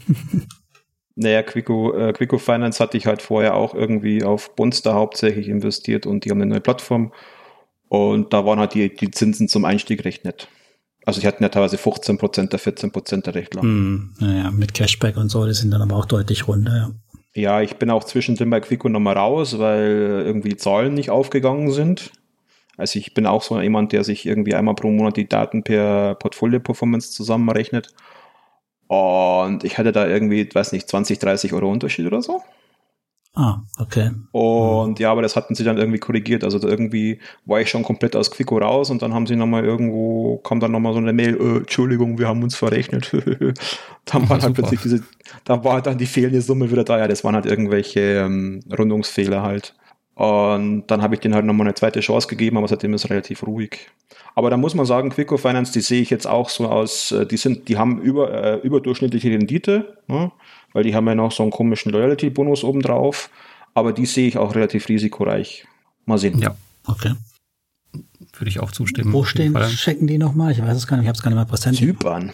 Ja gut, Zypern, aber die... Ja, Firma aus, die hat, die haben Konten in Großbritannien und Kasachstan. Das war's ja, genau. Und sind mhm. in Zypern irgendwie gemeldet, aber die Kredite kommen ja dann auch aus allen Herren Ländern irgendwie. Ja, ist ganz strange. Ich glaube, die haben ihr Hauptquartier in Moskau und wenn du ähm, einzahlst, ich habe gerade das Tutorial genau. bei, über die fertiggestellt auf meinem Blog und da ist mir aufgefallen, wenn man bei denen einzahlt, dann hat man, glaube ich, vier verschiedene Möglichkeiten. Du kannst auch einen Dollar einzahlen und sowas, das wird dann alles umgerechnet. Und ähm, aus Transparenzsachen äh, und sowas ist natürlich auch jetzt nicht so cool. Dann kommt noch die Sache dazu, die haben 20 Euro Cashback-Bonus, aber ja, du kannst den niemals auszahlen, stimmt, sondern du kannst höchstens, du kannst damit investieren, die Zinsen, die darfst du behalten, aber die 20 Euro, die bekommst du eigentlich nie. Und diese Sache mit diesem äh, Diebstahl von Content, das finde ich auch extrem kritisch, weil ich weiß nicht, ob die sich das wirklich gekauft haben ähm, oder ob sie das alles zusammen geklaut haben, was die Oberfläche angeht. Ähm, aber es gibt auch noch so andere Sachen. Ähm, es sind Verträge aufgetaucht, die eins zu eins, glaube ich, von Peerberry kopiert wurden. Das ist schon ziemlich heftig. Und halt auch diese Firmenstruktur Zypern und das gehört ja dann zur Quico Holding, glaube ich. Ähm, ja, wenn das Geld da weg ist, dann kommst du dann nie wieder dran. Also ja gut, das ist bei, bei vielen wahrscheinlich das Problem, aber ich habe die auch bei mir in meinem äh, Newcomer-Ranking ganz unten stehen tatsächlich, weil hat, hat mir auch nicht so ganz geschmeckt alles. Also gibt es auf jeden Fall von den Startern, ähm, was wir eben schon sagten, mit dieser Plattform-Evolution, dass die immer besser werden, da gibt es auf jeden Fall deutlich bessere Alternativen. Wie zum Beispiel die nächste, über die wir jetzt wahrscheinlich gleich sprechen. Genau. Äh, ja, das wäre Montserra. Die habe ich entdeckt, weil die irgendwo Werbung gemacht haben auf irgendwelchen Foren. Ähm, ja, das war ein kompletter No-Brainer für mich. Äh, dies, das, da ist ja eine Platzek Group, die sind also ein sehr altehrwürdiger ähm, Armbahner dahinter. Ist ja fast zehn Jahre alt, schon ein Urgestein. Das ist im ne? Peer-to-Peer-Bereich richtig alt, ne? Jawohl. Und die Zinsen auf der eigenen Plattform sind ein, zwei Prozent höher als bei anderen Plattformen. Das war, also das ist auch so eine Entdeckung, soll ich sagen, das ist die Entdeckung von 2020 für, von mir, mhm. würde ich sagen, die neueste Plattform. Die waren auch, zum Start haben die ja quasi alles am Start gehabt, äh, Steuerbericht, äh, Zwei-Faktor-Authentifizierung, also die mussten ja gar nichts mehr an der Plattform machen. Die war ja war ja schon richtig gut auch. Und 14 Prozent. Ja gut, das hat man jetzt nicht mehr. Nee. Jetzt kann man froh sein, wenn man 10 Prozent, also wenn ich mein, mein, äh, wenn mein Auto-Invest immer schon äh, zwei, zweistellig investiert, bin ich dann auch froh auf der Plattform. Ja, ist vorbei. Aber die 10, 12 Prozent kriegst du noch bei Bonster, oder? Äh, Bonster weiß ich jetzt gar nicht, was ich da, die, der Bonster ist halt die nächste Plattform, ähm, da habe ich leider das Problem, dass relativ viel ausstehend ist. Also das ist ein Viertel meiner, meiner Investitionen noch ausstehend. Reinvestierst du dann gar nicht mehr oder? Läuft einfach weiter. Läuft weiter. Mhm. Das ist jetzt so eine Plattform, da ist jetzt, da gab es diese, diesen Polen-Effekt einfach. Aber die hat sie doch auch wieder berappelt. Da war ja zeitlang hieß es ja auch, steht auf der Kippe, aber ich hatte jetzt relativ viel Positives gelesen. Ja, also, also es ist bei mir tröpfelt irgendwie jedes Mal, wenn ich mich einlogge, äh, ist irgendwie wieder ein bisschen Geld zurückgekommen. Also bei mir liegt das irgendwie, ich hatte, hatte mich da leider vertan, ich hatte den Auto-Invest irgendwie gestartet, Geld nachgelegt und der Auto-Invest hat alles in einen Anbieter reingeballert. Habe ich jetzt nicht so aufgepasst und genau der Anbieter ist dort am Palette gegangen. Das war diese mhm. ähm, Omnigrant, Omigrat-Gruppe mit ganz komischen polnischen Namen und äh, da hat sich jetzt ein Jahr gar nichts getan und jetzt tröpfelt es ein bisschen. Ja. Vielleicht auch noch als Info bei Bonster. Ähm, die haben mir schon ihr, ihren Geschäftsbericht zugeschickt den, der ist, glaube ich, noch nicht öffentlich und der ist auch von 2020 negativ. Sagen natürlich, ja, ja, alles geplant. Aber ich weiß auch, das Jahr davor hatten sie geplant, nächstes Jahr ähm, ja, positiv zu werden. Und das hat halt nicht geklappt im Corona-Jahr. Also. Stark negativ oder so ein bisschen? Na, so ein bisschen. Ich glaube, es sind, weiß ich nicht, 20k oder sowas, 20.000 okay. Euro. Ja, gut. Also. Schwarze Null, sagt man, eine rote Null, sagt man doch dazu, ne? Ja. Aber ja. das ist halt auch keine große Bude, ne? Also. Ja, klar. Ich finde es aber nicht so dramatisch, weil, weil es immer heißt, es muss immer ein positiver Geschäftsbericht sein. Das, also gerade für so ein Jahr kann man das schon mal akzeptieren, aber die Frage ist halt, was er jetzt draus machen. Ja, man muss dazu noch sagen, dass sie ähm, nicht auditiert sind, die Geschäftsberichte von denen mhm. auch. Und das haben sie auch nicht vor, haben sie auch ganz klar gesagt. Ähm, deswegen ist das auch nochmal, vielleicht nochmal extra mit Vorsicht zu genießen. Okay. Mhm. Ja, Bonster ist bei mir auch eher so ein, sag ich mal, ein Farbtupfer. Ich meine, die haben ja so ein Kredite aus Ländern, die man teilweise jetzt irgendwo anders nicht bekommt. So Südafrika gab es mal und Kolumbien und sowas. Und das ist einfach, also ich hatte früher Mintos ein bisschen höher gewichtet, jetzt habe ich halt Mintos irgendwo geteilt und die auf und die Hälfte auf Bonster gelegt. Vom Timing her relativ nicht so gut, aber naja, schauen wir mal. Ich glaube, ich, da, ich bin auch noch zuversichtlich, dass sich die irgendwo mal raff, wieder rappeln. Okay. Ja, dann genau, bei dir tatsächlich von den aktiven, die du noch verwendest, ist tatsächlich Mintos der letzte in der Reihe. Hm. Mit der kleinsten Gewichtung. Naja, relativ. Ja, war, ich war bei Mintos äh, sogar mal, wie heißt das, VIP-Investor oder irgend so ein Blödsinn. Mhm. Und dann habe ich mich dann doch entschieden, dass ich da das, das nicht so Mintos irgendwie so hochgewichten möchte, weil ja, war mir, war mir nicht wohl und naja, ich bin mir immer noch nicht so ganz sicher, wie Windows durch die, ähm, durch die Krise jetzt letztlich, letztlich kommt. Also es kommt ja, hängt ja einfach davon ab, wie viel, wie viel Geld jetzt zurückkommt, einfach. Also der Ruf ist ja schon mal ruiniert und jetzt äh, muss man mal sehen, ob sie den wieder quasi mit einer hohen Rückgewinnungsquote wieder gerade bügeln können. Oder genug neue Anleger finden, die von den alten Tagen nichts mitbekommen haben, groß. Schwierig. Also bei Mintos habe ich ja, also da, das, da ist man, bei Mintos muss ich sagen, also wenn wir irgendwo bei Peer-to-Peer -Peer mulmig geworden ist, dann war es Mintos, weil es war ja wirklich, in 2020 war, konntest du ja irgendwie äh, keine Woche warten, ohne dass irgendwie ein Anbahner Probleme hatte. Ja. Und teilweise ja auch wirklich Anbahner, die ich als sehr solide empfunden habe, eben zum Beispiel äh, Finco Armenien, also Varks zum Beispiel, ähm, wo ich dann eben auch in so Cashback und so rein investiert habe. Also man muss sagen, äh, was ich, weiß nicht, ob ihr das auf dem Schirm haltet, aber äh, in 2020 habe ich halt gemerkt, dass das Risiko, das, das, das politische Risiko, ne, das hatte ich ein bisschen unterschätzt, muss man einfach sagen. Also wenn jetzt da einfach mal die Bank auch von Kosovo zum Beispiel hingehen kann und zwei Anbieter in die Zwangsinsolvenz schenkt. Also Ute Credit Kosovo und Monigo. Hm. Das fand ich dann doch schon etwas überraschend. Ja, und VAX war natürlich auch ähm, echt, also die müssen sich jetzt mit dieser Rückholung natürlich auch an Finco und VAX messen lassen. Ich weiß noch, als ich die 2019 besucht habe, hm, da war ich ja bei VAX, da war echt alles so High Life und ähm, immer, immer zum nächsten Rekord in den, in den Geschäftszahlen und dann zack, ist die Lizenz weg. Das kann dann natürlich dann schon die ganzen Pläne ein bisschen verhageln, auch dem Investor am Ende. bisschen ist gut. Ja klar, und als Investor, da kann man sich noch so gut im Foren informieren oder irgendwie Geschäftsberichte lesen. Wenn der Staat irgendwie sagt, Geschäftsgrundlage, tschüss, und du bist jetzt in der Zwangsinsolvenz, dann hast du einfach Pech gehabt. Als Firma und als Investor. Ja, so sieht's aus. Und jetzt wird es halt wichtig zu sehen, wie viel Mintos da wirklich zurückholen kann. Weil ich glaube, wenn sie Finco, wenn sie da den größten Betrag abtragen können, dann haben sie, glaube ich, auch ein bisschen was von ihrem Vertrauen wieder zurückgewonnen. Aber ich glaube, der Rest ist tatsächlich nur ähm, Kleinkram dagegen, würde ich sagen. Naja, das hängt halt sehr vom, vom Portfolio ab. Also ich habe zum Beispiel noch Alex Credit recht viel drin. Das ist jetzt der, der größte Satz, der bei mir ausstehend ist mit 2000 Euro. Da gehe ich jetzt nicht davon aus, dass da noch viel zurückkommt. Nee, da gehen sie selber nicht mehr von aus, dass da viel zurückkommt. Ja. Oder auch, äh, wie hieß der Anbieter, ähm, der asiatische Anbieter, Cashwagon. Cashwagon. Hm. Ja. Ja. Ja, bei mir sind Finco, äh, Cashwagon und die drittgrößte Position, oder die zweitgrößte ist, glaube ich, Capital Service, die drei, das sind meine drei größten ähm, Ausfallpositionen. Bin ich auch drin, dicke. Capital Service. Ja, ja, aber man muss einfach sagen, äh, wenn man, wenn man viel, wenn man ein bisschen dabei ist, also ein paar Jahre, ich investiere jetzt doch schon drei, vier Jahre in P2P-Kredite. Jetzt zwar nicht mit so hohen Summen, das habe ich jetzt letztes Jahr gemacht, aber vorher auch schon. Äh, wenn man da länger dabei ist, dann hat man ja einen gewissen, sag ich mal, Zinsvorsprung. Und es ist ja so, äh, wenn man, sagen wir so, irgendwie zwölf Plattformen hat, dann kann theoretisch, also mit zehn Prozent Zinsen ungefähr, dann kann ja auch eine pro Jahr ausfallen und man ist immer noch im Plus. Das muss man natürlich auch sehen. Also wenn jetzt wirklich alles ausfallen würde, was ausfallen, was jetzt quasi bekannt ist aus Ausfällen, habe ich immer noch meine 8, 9 Prozent Zinsen gehabt. Und ja, auch selbst wenn jetzt irgendwo alles bei Mintos ausfallen würde, bei Mintos habe ich jetzt auch schon fast fünf, fünfstellige Zinsen irgendwie, wenn da die Hälfte jetzt ausfällt, ja, ist doch schade, aber. Mhm. Ist ein extrem wichtiger Punkt, den du ansprichst, den auch viele, glaube ich, nicht so richtig verinnerlicht haben. Deswegen ist diese Gewichtung, die du hast, auch extrem äh, gut gemacht für dich, dass es alles recht gleichgewichtet ist, weil du kannst dir halt einen Ausfall tatsächlich leisten, gerade wenn du schon lange dabei bist. Ähm, hast du halt erstmal, genau wie du sagst, den Zinsvorsprung und ähm, der Verlust trägt sich natürlich auch Monat für Monat ab. Selbst, selbst beim Mintos, ich meine, das ist ein Jahr her, die Corona-Krise und ähm, da bin ich jetzt auch schon wieder sehr, sehr gut im Plus, trotz den Ausfällen, die halt noch ausstehen, aber trotzdem ist das unterm Strich okay, finde ich. Da haben wir das Stichwort Diversifikation, ne? Ja. Immer wieder gern.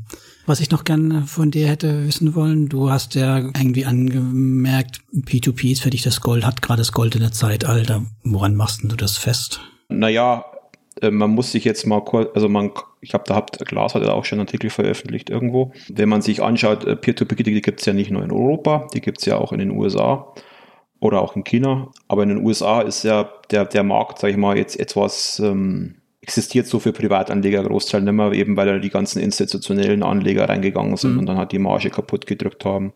Und ich gehe auch stark davon aus, dass sich auch Peer-to-Peer-Kredite, sag ich mal, mittelfristig in den nächsten, ja, vielleicht vier, fünf Jahren, da sich der Markt nochmal ganz schön ändern wird. Also wir haben halt jetzt gerade den, den Effekt, dass wir die erste große Krise in 2020 hatten. Mhm hoffe ich zumindestens. Auch wenn ich äh, immer noch eigentlich überrascht bin, wie glimpflich ich da eigentlich davon gekommen bin. Aber der Markt hat sich jetzt doch irgendwie so ein bisschen bereinigt, weil die schlimmsten Plattformen wie Invest und ähm, andere äh, Spam-Plattformen mit schönen Gruppier und so, die sind jetzt doch irgendwie vom Markt nicht mehr da oder erkennbar nicht mehr da. Mm. Aber es ist aber trotzdem noch genug, sag ich mal, Angst oder ähm, Vorsichtigkeit bei den Investoren da, aber gleichzeitig hoher Kapitalbedarf, was dafür sorgt, dass die Zinsen, ich glaube, schon noch momentan etwas höher sind, als, als, wir, als wir es vor der Pandemie hatten. Zumindest ist mein Eindruck davon, dass, dass wir noch ein, eineinhalb Prozent zumindest höher sind als früher.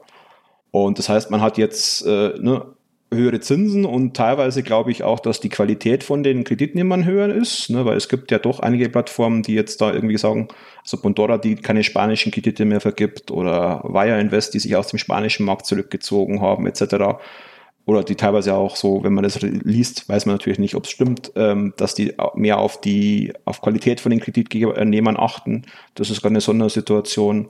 Und ähm, naja, es gibt halt noch momentan äh, die Möglichkeit, einfach so diese Geo-Arbitrage zu haben, ne? weil ich als Deutscher habe das Geld. Ja. In Estland, Lettland kann man gut Peer-to-Peer-Plattformen betreiben und weiß nicht, in Kasachstan haben die kein, kein, kein Dispo-Kredit und nehmen deswegen Kredite auf oder sowas. Hm, ja, ja, verstehe.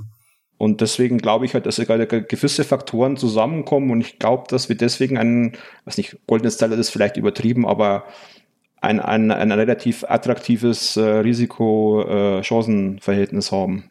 Ja, mich wundert es auch, weil ich meine, wir kennen es aus Amerika wo mit den Institutionellen, man kennt es aber auch aus England. Lars, du hattest ja mal von einem P2P, es war kein Trust, war das, glaube ich, erzählt oder mir geschickt. Also da existieren ja auch Produkte, wo Institutionelle auch in rein investieren und ich meine in Europa ist das noch relativ dünn beackert, oder? Das kann gut sein, ja.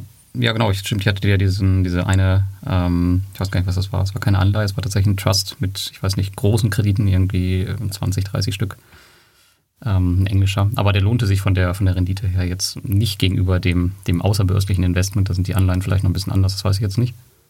Ja, die Anleihen, der Anleihenmarkt, der ist ja auch rein auf hier Baltikum, wie heißt die Börse?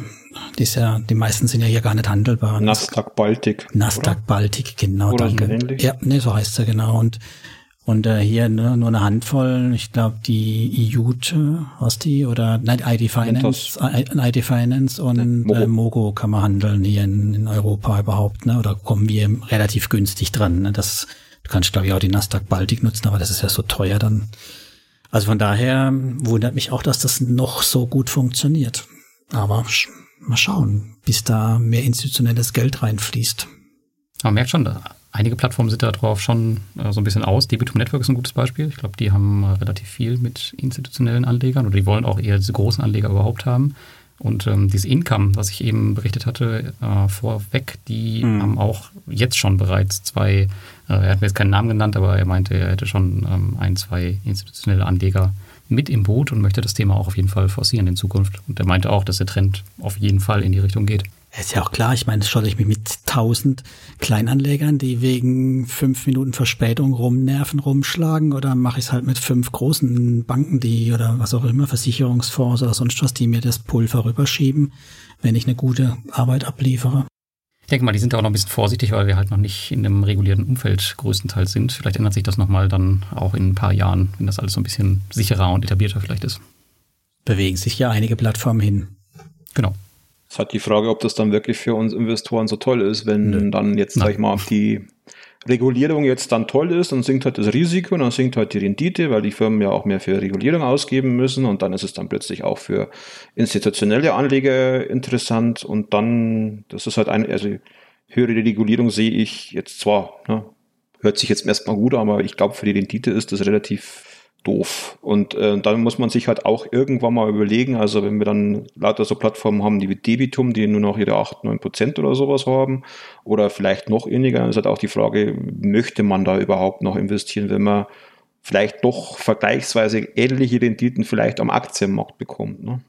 Gutes Thema, guter Übergang. Aber bevor ich, bevor wir darüber springen, musst halt so sehen, wenn du sagst, du brauchst eben nicht die zehn Plattformen, um ziemlich sicher zu gehen, dass kein Totalausfall hast, weil es eine regulierte Plattform ist. Mal dahingestellt, dass es vermutlich trotzdem nicht so sein wird. Aber dann ist es halt auch nochmal eine andere Qualität, wie wenn du sagst, du brauchst halt so viele Plattformen, weil du nicht weißt, ob nicht doch ein schwarzes Schaf erwisst. Aber im öffentlichen Dienst, ich weiß, was solche Regulierungen taugen. Es ist nicht nur im öffentlichen Dienst so. Ich habe auch mich auch schon mit, mit DIN-Geschichten rumgeschlagen. Das ist nicht viel besser. Also es ist schön, wenn es Regulierung gibt, aber Papier, Papier ist geduldig. Ja, klar. Aber weil du gemeint hast, hier mit 8, 9 Prozent, wir haben ja bei P2P einen Upside von eben 10 bis 15 Prozent, aber einen faktischen 100 Prozent Downside an der Börse. Da kann der Upside ja wesentlich größer sein und daher wundert es mich, dass du so ein hohes P2P-Risiko fährst einerseits, aber den Aktienmarkt so vernachlässigst, oder? Naja, Aktienmarkt ist ja auch 40 Prozent von meinem Nettovermögen im Moment. So ganz vernachlässigen möchte ich, möchte ich jetzt nicht sagen. Sagen wir so, würde der Aktienmarkt gerade wieder attraktiver bewertet sein, würde ich wahrscheinlich auch noch ein bisschen mehr umschichten. Mhm. Aber es ist halt momentan nichts, was ist. Und der große Vorteil, den ich halt bei Peer-to-Peer sehe, ist halt die vergleichsweise äh, Berechenbarkeit und wenn jetzt nicht gerade eine Pandemie kommt, auch eine gewisse Stabilität. Das kann vielleicht auch selber so ein bisschen so eine falsche Wahrnehmung sein, weil, ne, weil eine, eine Peer-to-Peer-Plattform, der siehst du ja nicht anders, 10% der Kredite notleidend sind oder 30% der oder was ich fünf, fünf Armbanger gerade irgendwie Probleme haben, das sieht man halt einfach nicht so. Das ist, vielleicht ist das auch eine, eine Illusion, aber. Man über den Zweitmarkt schön gesehen, ne? Das war das einzige Mal, wo man gesehen hat, dass tatsächlich ein Abschlag, also dass die Meinung der Anleger war, wenn es eine Aktie wäre, die würde ich jetzt nur zu 50 Prozent noch kaufen wollen. Ne? Also da hast du das erste Mal so den inneren Wert ein bisschen gesehen, aber es gibt ja keinen Markt, wo der innere Wert immer bekannt ist. Gleiche bei Immobilien haben wir das ja auch das Problem. Mhm. Ansonsten bin ich halt, wie, wie, ich glaube im Englischen würde man sagen, Income Investor. Also ich bin halt, ich kann das halt überhaupt nicht, das ertrage ich halt mental nicht, so diese, diese, sag ich mal, Hype-Aktien kaufen, eine AMC oder eine GameStop oder Beyond Meat oder sowas, so Firmen, die total tolle Geschäftsmodelle haben, super, aber kein Geld verdienen und dann hoffe ich das drauf, dass das innerhalb von zwei Wochen um 500 Prozent steigt. Kann ich einfach nicht. Ich kann auch nicht investieren. Nicht. Das ist ja auch nicht investieren. Das ist ja zocken. Also mindestens ja. mal Beyond Meat kann man, kann man sich natürlich drüber streiten, wenn man meint, das wird äh, das nächste Ding. Aber GameStop, AMC und so, das ist ja nur zocken. Ja, und ich kann halt sowas nicht. Und äh, das habe mhm. ich halt auch in 2020 nochmal gemerkt, als das dann die, die, die, die, die ähm, Aktienmärkte um 20 Prozent, da war ich noch entspannt, 30 Prozent, dann bin ich noch nervös geworden. Und so bei 40 Prozent habe ich dann, bin ich dann echt äh, besten äh, schmeißen wir jetzt das Handy weg, damit wir uns nicht mehr ins Depot einloggen können. Da bin ich dann durchaus nervös geworden. Aber wo ich nicht nervös geworden bin, auch wenn gerade alle meinten, die, ähm, die Welt geht jetzt unter, waren halt bei diesen, diesen Assets, die ähm, halt irgendwie Cashflow abwerfen. Also hm. so, hey, da ist eine Dividende von Procter Gamble, da ist eine Dividende von 3M. Oh, äh, ich darf mal wieder, es ist Monatsende, ich darf mal wieder Zinsen von Peer-to-Peer -Peer eintragen. Das hat mich halt unglaublich, also es ist halt so eine, so eine, da habe ich meinen inneren Zen wieder gefunden, wenn ich dann irgendwie, also ich freue mich jedes, jeden Monatsende, wenn ich meine, meine Zinsen in Peer-to-Peer-Kredite wieder in Portfolio-Performance eintragen darf. Das ist toll. Kann ich super nachvollziehen. Das ist bei mir tatsächlich genauso. Das ist schon immer ein cooles Gefühl, muss man sagen. Und vor allem ist es dadurch, dass ich jetzt mittlerweile halt auch keine 2 oder 50 mehr investiert habe, sondern es kommt halt auch ein bisschen was bei rum. Ne? Ja. ja. Bevor wir die P2P-Ecke vielleicht ganz verlassen, ich habe noch eine Frage aus der Schweiz heute gekriegt, die ich heute diskutieren sollte mit euch. Das war das Thema Inflation. Alle Welt redet davon, dass die Inflation anzieht und ähm, ja, dass wir mit einer, muss ja eine Hyperinflation werden, aber mit mehreren Prozent, lass es mal vier Prozent sein pro Jahr rechnen müssen. Hat das eine Auswirkung bei euch auf eure Investitionsverhalten, P2P-Umfeld, was sowas Langläufer angeht oder Zinssätze? Nein. Das bei mir überhaupt nicht, weil ich habe das Thema auch letztens bei den, bei den Schatzmeistern auf YouTube. Also es ist halt so ein Thema, das ist so schwer greifbar bei Peer-to-Peer, dass man da, glaube ich, also klar, man kann da irgendwas umstellen auf kurzfristige Kredite, aber auf der anderen Seite, man kann es auch einfach so lassen, wie es ist und mal schauen, was passiert. Also ich glaube, da wird man weder mit der einen noch der anderen Entscheidung großartig viel falsch machen, ist meine Meinung. Ja, mich äh, interessiert das Thema jetzt auch relativ wenig, weil ich einfach für mich beschlossen habe, so, kann ich etwas daran ändern? Nein. Dein Investitionsverhalten kannst du eventuell ändern. Ich habe äh, Aktien, die Aktien, die ich habe, die sollten langfristig zum großen Teil einfach mit der Inflation irgendwo mitgehen. Mhm. Ne? Wenn halt dann die Cola 1,30 kostet, nimm es halt 1,20, dann, ne? die haben so eine Marktmacht, das geht schon irgendwie. Und ja, dann habe ich, mache ich halt zwei Prozent weniger äh, Ge Gewinn quasi unterm Strich oder so. Also was mich da ziemlich beruhigt hat, ich habe mir einfach mal angeschaut, weil immer sagen, ja, Inflation, zehn Prozent, ganz schlimm, die Welt geht unter. Da muss man, muss man einfach nur so ein bisschen in die Vergangenheit schauen. Also wenn man dann noch zurückschaut, wann wir, wann wir die deutsche Mark hatten und was wir da für Zahlen hatten, dass wir früher mal acht Prozent äh, Inflation hatten und teilweise dann auf irgendwelchen Tagesgeldkonten äh, fünf Prozent hatten Und ich meine jetzt nicht die isländischen äh, Geschichten, sondern wirklich auch mal in Deutschland. Also ich habe mal ein Superkonto abgeschlossen bei der Santander für 4%. Ha. Und wenn du in die USA schaust, die USA hatten, ich glaube in den 70er, 80er Jahren, die hatten auch zweistellige Inflationsraten und die Welt ist nicht untergegangen. Wir hatten Komisch. in Deutschland zweistellige Baukredite auch bezahlt. Ne? Also meine Eltern haben ja, auch genau. zweistellige Zinsen bezahlt für einen Baukredit. Also von daher, klar. Aber es fühlt sich anscheinend für die Leute besser an, wenn auf dem Tagesgeld oder wo auch immer positive Zinsen stehen, als wenn es negative Zinsen gibt. Absurd, aber ist so. Ich kriege ja auch noch 0,0001 Prozent Zinsen. Ja, das ist ja alles gut. Hm. Ja, da kann dir nichts passieren. Ja, Thomas, was, was ist denn deine? Genau. Genau, meine Strategie ist tatsächlich zu sagen, ich ähm, will nicht unter, aber das ist ja auch generell, also ich will nicht unter 9 Prozent gehen. Hm. Aber das ist auch was, wo ich dann einfach sage, das ist für mich dann auch nicht mehr angemessen. Dann möchte ich lieber mehr im Aktienmarkt investieren, wenn eben die Rendite da deutlich runtergeht unter neun Prozent. Vor allem auch bei Langläufern nicht. Also das mache ich dann immer. Langläufer, die unter zehn Prozent liegen. Die werden dann im Zweifel halt auch nicht zurückgekauft, ne? Richtig, ja.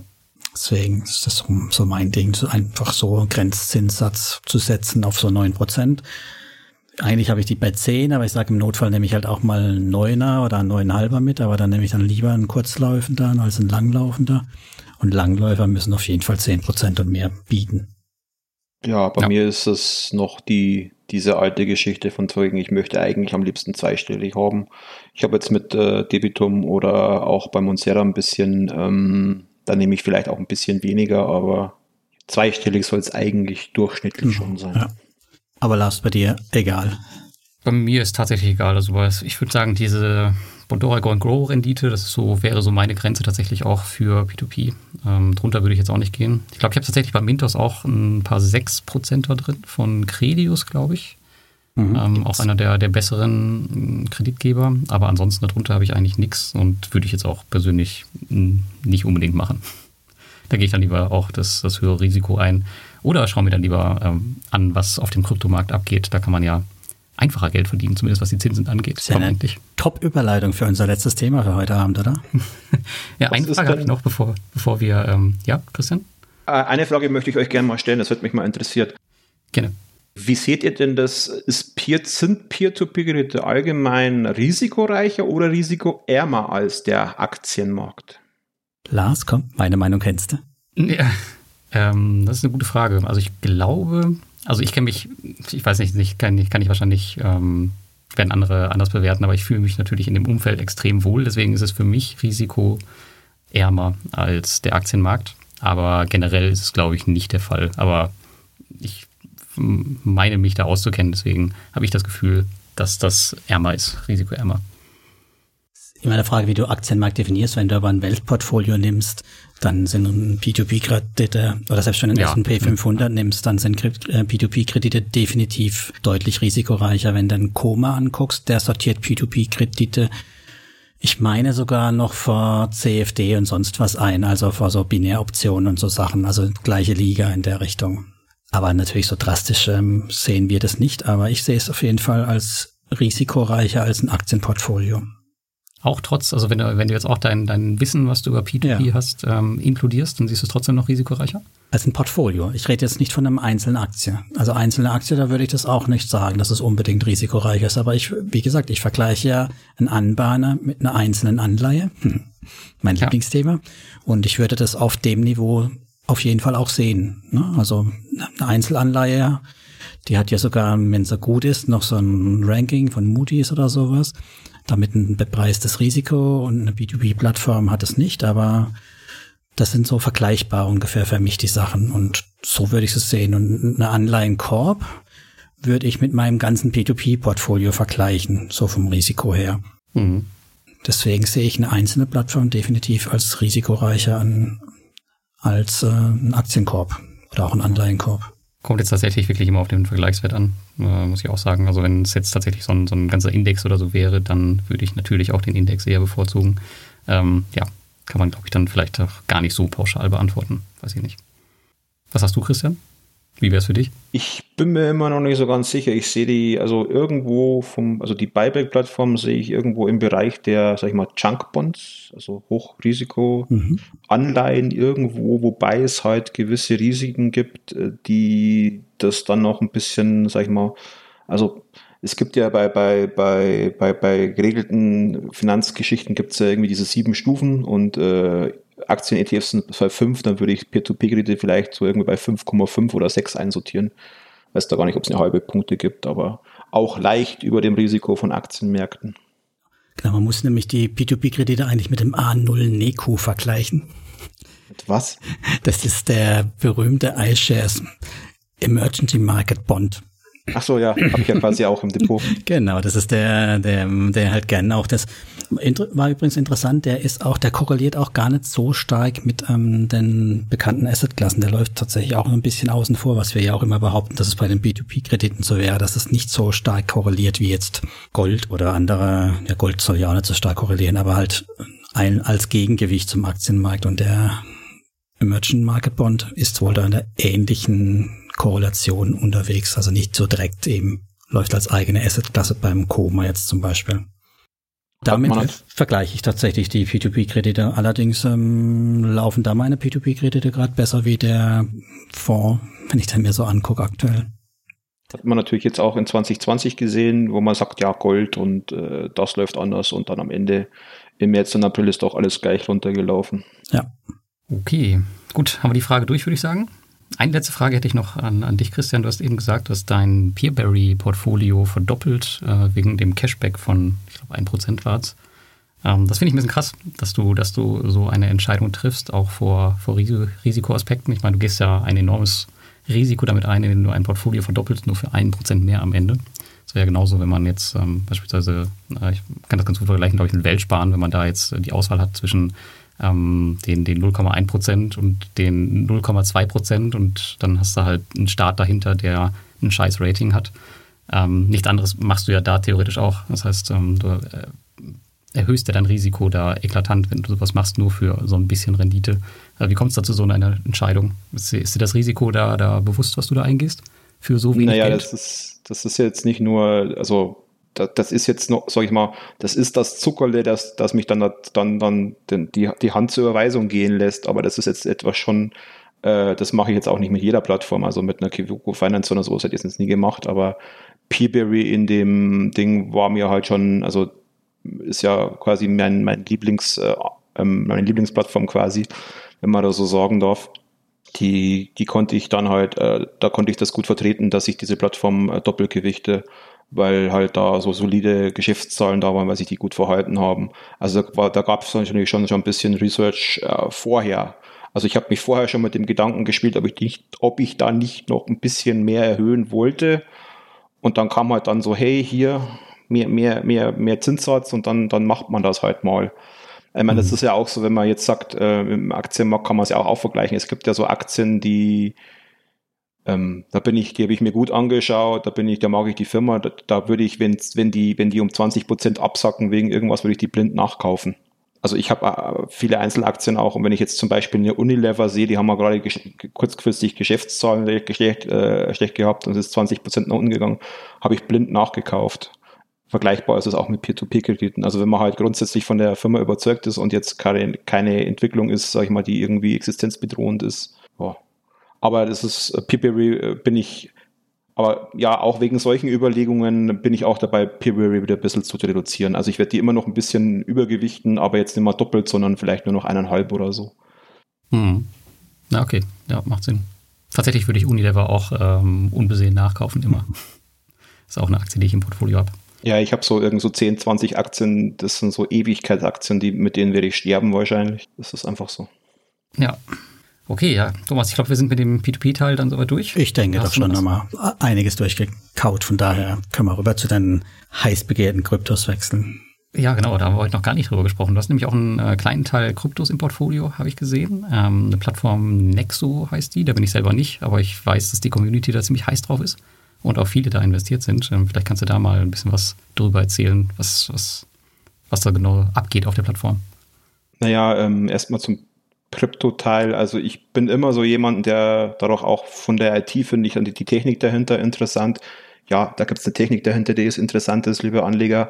Äh, nicht nur, nicht nur äh, To the Moon und so. Ähm, deswegen habe ich das schon immer interessant gefunden, aber ich habe hab mich immer schwer getan, wirklich langfristig in Krypto zu investieren. Also ich habe mal ein bisschen Bitcoin gekauft, 0,1, ein ganz 0,1 Bitcoin. Und das hat sich dann verdoppelt und dann nochmal verdoppelt und dann habe ich äh, irgendwie Angst bekommen, habe es wieder verkauft und so.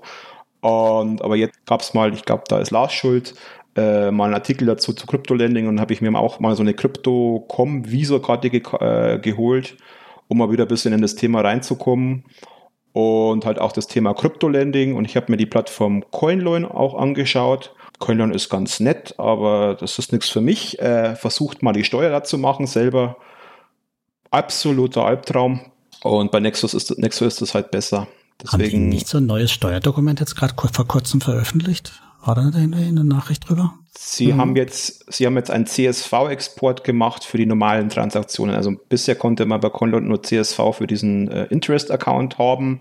Und jetzt haben Sie äh, für die sonstigen Transaktionen, also wenn man zum Beispiel irgendwie äh, Euro in, in, in Bitcoin wechselt oder sowas. Jetzt ah. haben sie da auch. Und das war so gut und hat so gut funktioniert, dass sie das jetzt schon wieder aus der Webseite rausgenommen haben. Der Button ist jetzt wieder weg. Schade. Super. Super. Und naja, es ist, also ich habe, äh, weiß nicht, heute, glaube es war heute, ja, um 11 Uhr oder so, äh, gab es jetzt mal so ein Klärungsschreiben vom Bundesministerium für Finanzen, die so ein paar offene Punkte bei der Kryptoversteuerung wohl gerade ziehen wollen. Und da kommen halt jetzt so Sachen raus, die quasi jetzt dann festgeschrieben werden, mehr oder weniger. So nach dem Motto, ähm, Kryptowährungen sind sonstige Einkünfte, okay, ähm, und zum Beispiel, wenn du deine Coins ins Lending packst, dann äh, verlängert sich die Haltefrist, bis das steuerfrei ist, von einer auf zehn Jahren und solche Geschichten. Und bei CoinLoan hast du halt noch die Besonderheit, äh, du, du, du kriegst zwar die Zinsen irgendwie nur einmal pro, pro Monat, aber von, vom Reporting her ist es einmal täglich. Das heißt, du kriegst dann jeden Tag deine 0,000004 Bitcoin im Wert von 12 Cent und dann hast du dann CSV-Datei, die du erstmal fünfmal konvertieren musst und dann musst du dir noch den Tageskurs dazu verholen und das musst du dann zusammenfummeln und dann umrechnen. Und das machst du dann mal mit, ich hatte damals vier Währungen drauf liegen lassen und das ist halt echt Arbeit. Ich habe es jetzt mal für drei Monate gemacht, um mal zu testen, wie das ist. Und da sitzt du dann mal schon eine Stunde oder zwei dran für deine, was waren es, 52 Euro Zinsen, die ich da verdient habe. Und für den Nachweis, dass ich Kryptowährungen gekauft habe, äh, Bitcoin gekauft habe äh, auf der Plattform und die dann auch wieder verkauft habe mit Gewinn, da habe ich jetzt als Nachweis Screenshots. Okay. Und der klingt doch solide. Coin-Tracker funktioniert ja nicht. Hast du es mal probiert? Äh, das Problem ist, äh, CoinLoan hat ja seine, seine Webseite mal nur gemacht. Das heißt, die, die, die Dateien, die die da ausspucken, die kennen kein, kein, keine Krypto-Plattform. Mhm. Und ja, da war ich halt relativ enttäuscht von, von Conlan und deswegen habe ich mir halt eine Alternative gesucht und im internationalen Bereich ist halt Nexo, ähm, kommt die, die Plattform immer wieder zur Sprache. Celsius ist auch noch interessant, aber da kommt mir aus deutscher Anleger leider nicht mehr ran. Wow. Da kannst du, kannst du Bitwala nehmen oder Nuri heißt es heute. Ja, ich will, ich will nicht noch ein Girokonto aufmachen und die äh, haben ja ein sehr, im Vergleich zu ähm, Celsius ein sehr eingeschränktes Angebot, welche das Coins stimmt. du reinlegen kannst und so. Und die Seite sieht ja auch aus. ja. Und Nexo, erzähl mal ein bisschen was. Kenne ich gar nicht. Nexo ist halt auch so eine Plattform, wo du quasi Krypto, Krypto Coins, Tokens, alles Mögliche reinlegen kannst. Was halt bei Nexo finde ich noch recht sympathisch. Du kannst da auch ähm, Fiat, also Euro, Rubel, britische Pfund, was auch immer, mhm. reinlegen. Die werden zwar im Hintergrund zu irgendeinem Stablecoin konvertiert, aber äh, was halt hier der Vorteil ist, du hast halt diesen, wenn du Euro reinlegst ähm, und da, das kannst du dir erstens einmal, äh, die Zinsen kannst du dann, dann, dann in deinem Nexo-Token auszahlen lassen, das ist ein bisschen Bonuszinsen, das finde ich halt recht sympathisch, ähm, dass du dann quasi eine Kryptowährung rausbekommst aus, aus Zinsen. Und im Reporting steht aber immer der Euro-Wert dabei. Das mhm. heißt, das macht dann die Steuergeschichte halt tausendmal einfacher. Und ähm, auch diese Nexo-Exports, die es da so gibt, die, die, die fressen auch diese ganzen Steuertools, die kennen die halt. Ja, die Plattform ist halt äh, deutlich übersichtlicher, deutlich netter und entwickelt sich auch weiter. Die hatten jetzt quasi jeder Nexo, jeder Mensch, der so diesen Nexo-Token hatte, konnte jetzt abstimmen, weil die irgendwie eine Änderung haben wollten. Also Vorher gab es irgendwie eine Dividende auf den Nexo-Token, jetzt kriegst du Zinsen, wenn du die reinlegst. Und es ist halt ähm, von der Idee her würde ich wahrscheinlich so vermuten, dass das ist wie Weltsparen oder sowas. Also quasi, ne, du kannst halt Währungen reinlegen, du kriegst halt Zinsen. Du kannst, äh, wenn du es direkt reinlegst, das ist ein Tagesgeld. Ansonsten kannst du halt noch ein Monate, drei Monate, zwölf Monate, je nach, je nach Coin, kannst du deine, die, die Dinge, die Coins ein bisschen länger anlegen, kriegst irgendwie ein bisschen Bonuszinsen. Aber faktisch kriegst du die Zinsen in einer Fremdwährung, also in diesem Nexo-Token ausbezahlt. Das heißt, du hast da genau. auch ein Kursrisiko drin, ne? Ja, natürlich, aber mhm. dadurch, dass ich ja quasi nur Euro reinlege und diese Nexo-Token kriege, äh, das macht es, irgendwas macht das mit meinem Kopf, frag mich nicht was, äh, dass ich das irgendwie leichter ertrage, wenn dieser Nexo-Token, den ich ja nur aus Zinsen bekommen habe, wenn der da plötzlich um 50 oder 30 Prozent sinkt, das erstmal sieht man das nicht so. Und zweitens äh, ist das ja quasi geschenktes Geld irgendwo.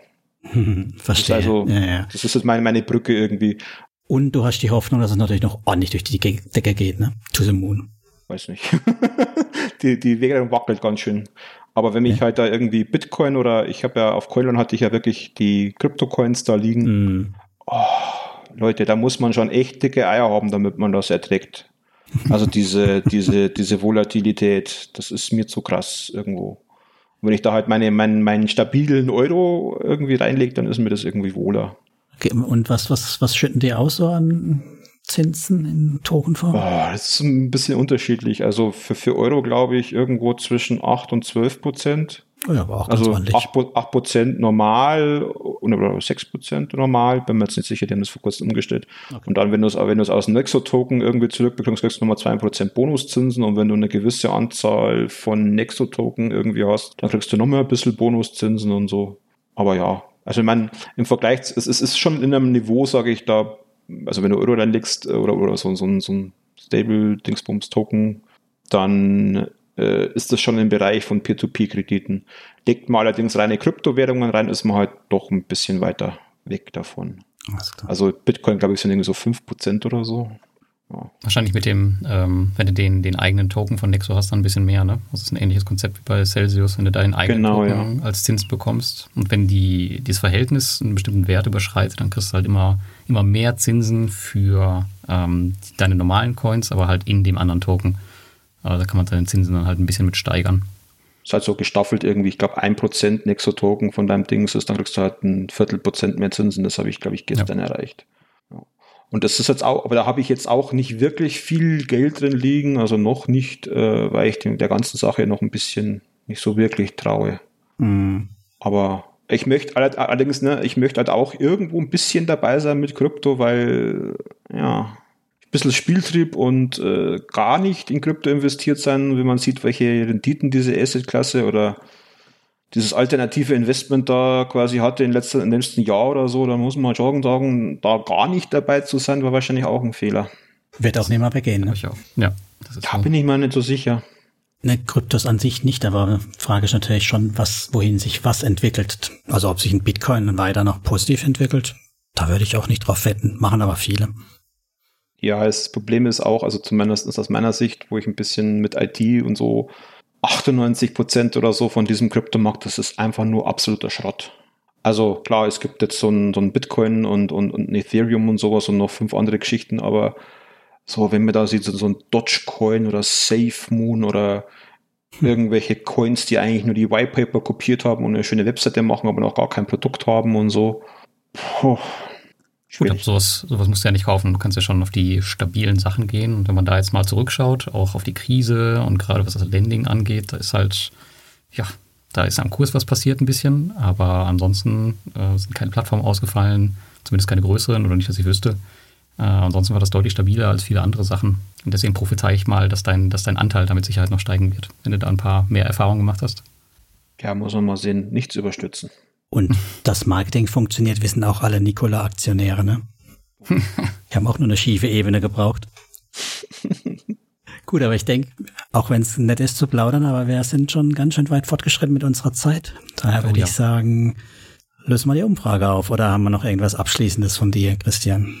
Nein, ich wollte einfach nur für die Community mal Danke sagen an die äh, Hosts von dem Podcast, dass ihr immer so guten Content produziert. Weil ich aber, wie ich schon meine, meinte vorher, es gibt relativ viel, äh, wenig äh, Content im Bereich der Peer-to-Peer-Kredite, den ich gut finde, aber was ihr macht, ist ganz gut. Danke. Cool, danke. Nehmen wir mit. Sage ich auch Dankeschön und wir bedanken uns natürlich auch immer, dass es doch so viele fleißige Zuhörer und Kommentatoren da draußen gibt. Aber bevor ich jetzt hier ganz rot werde, würde ich sagen, Tobias, sprich zu uns.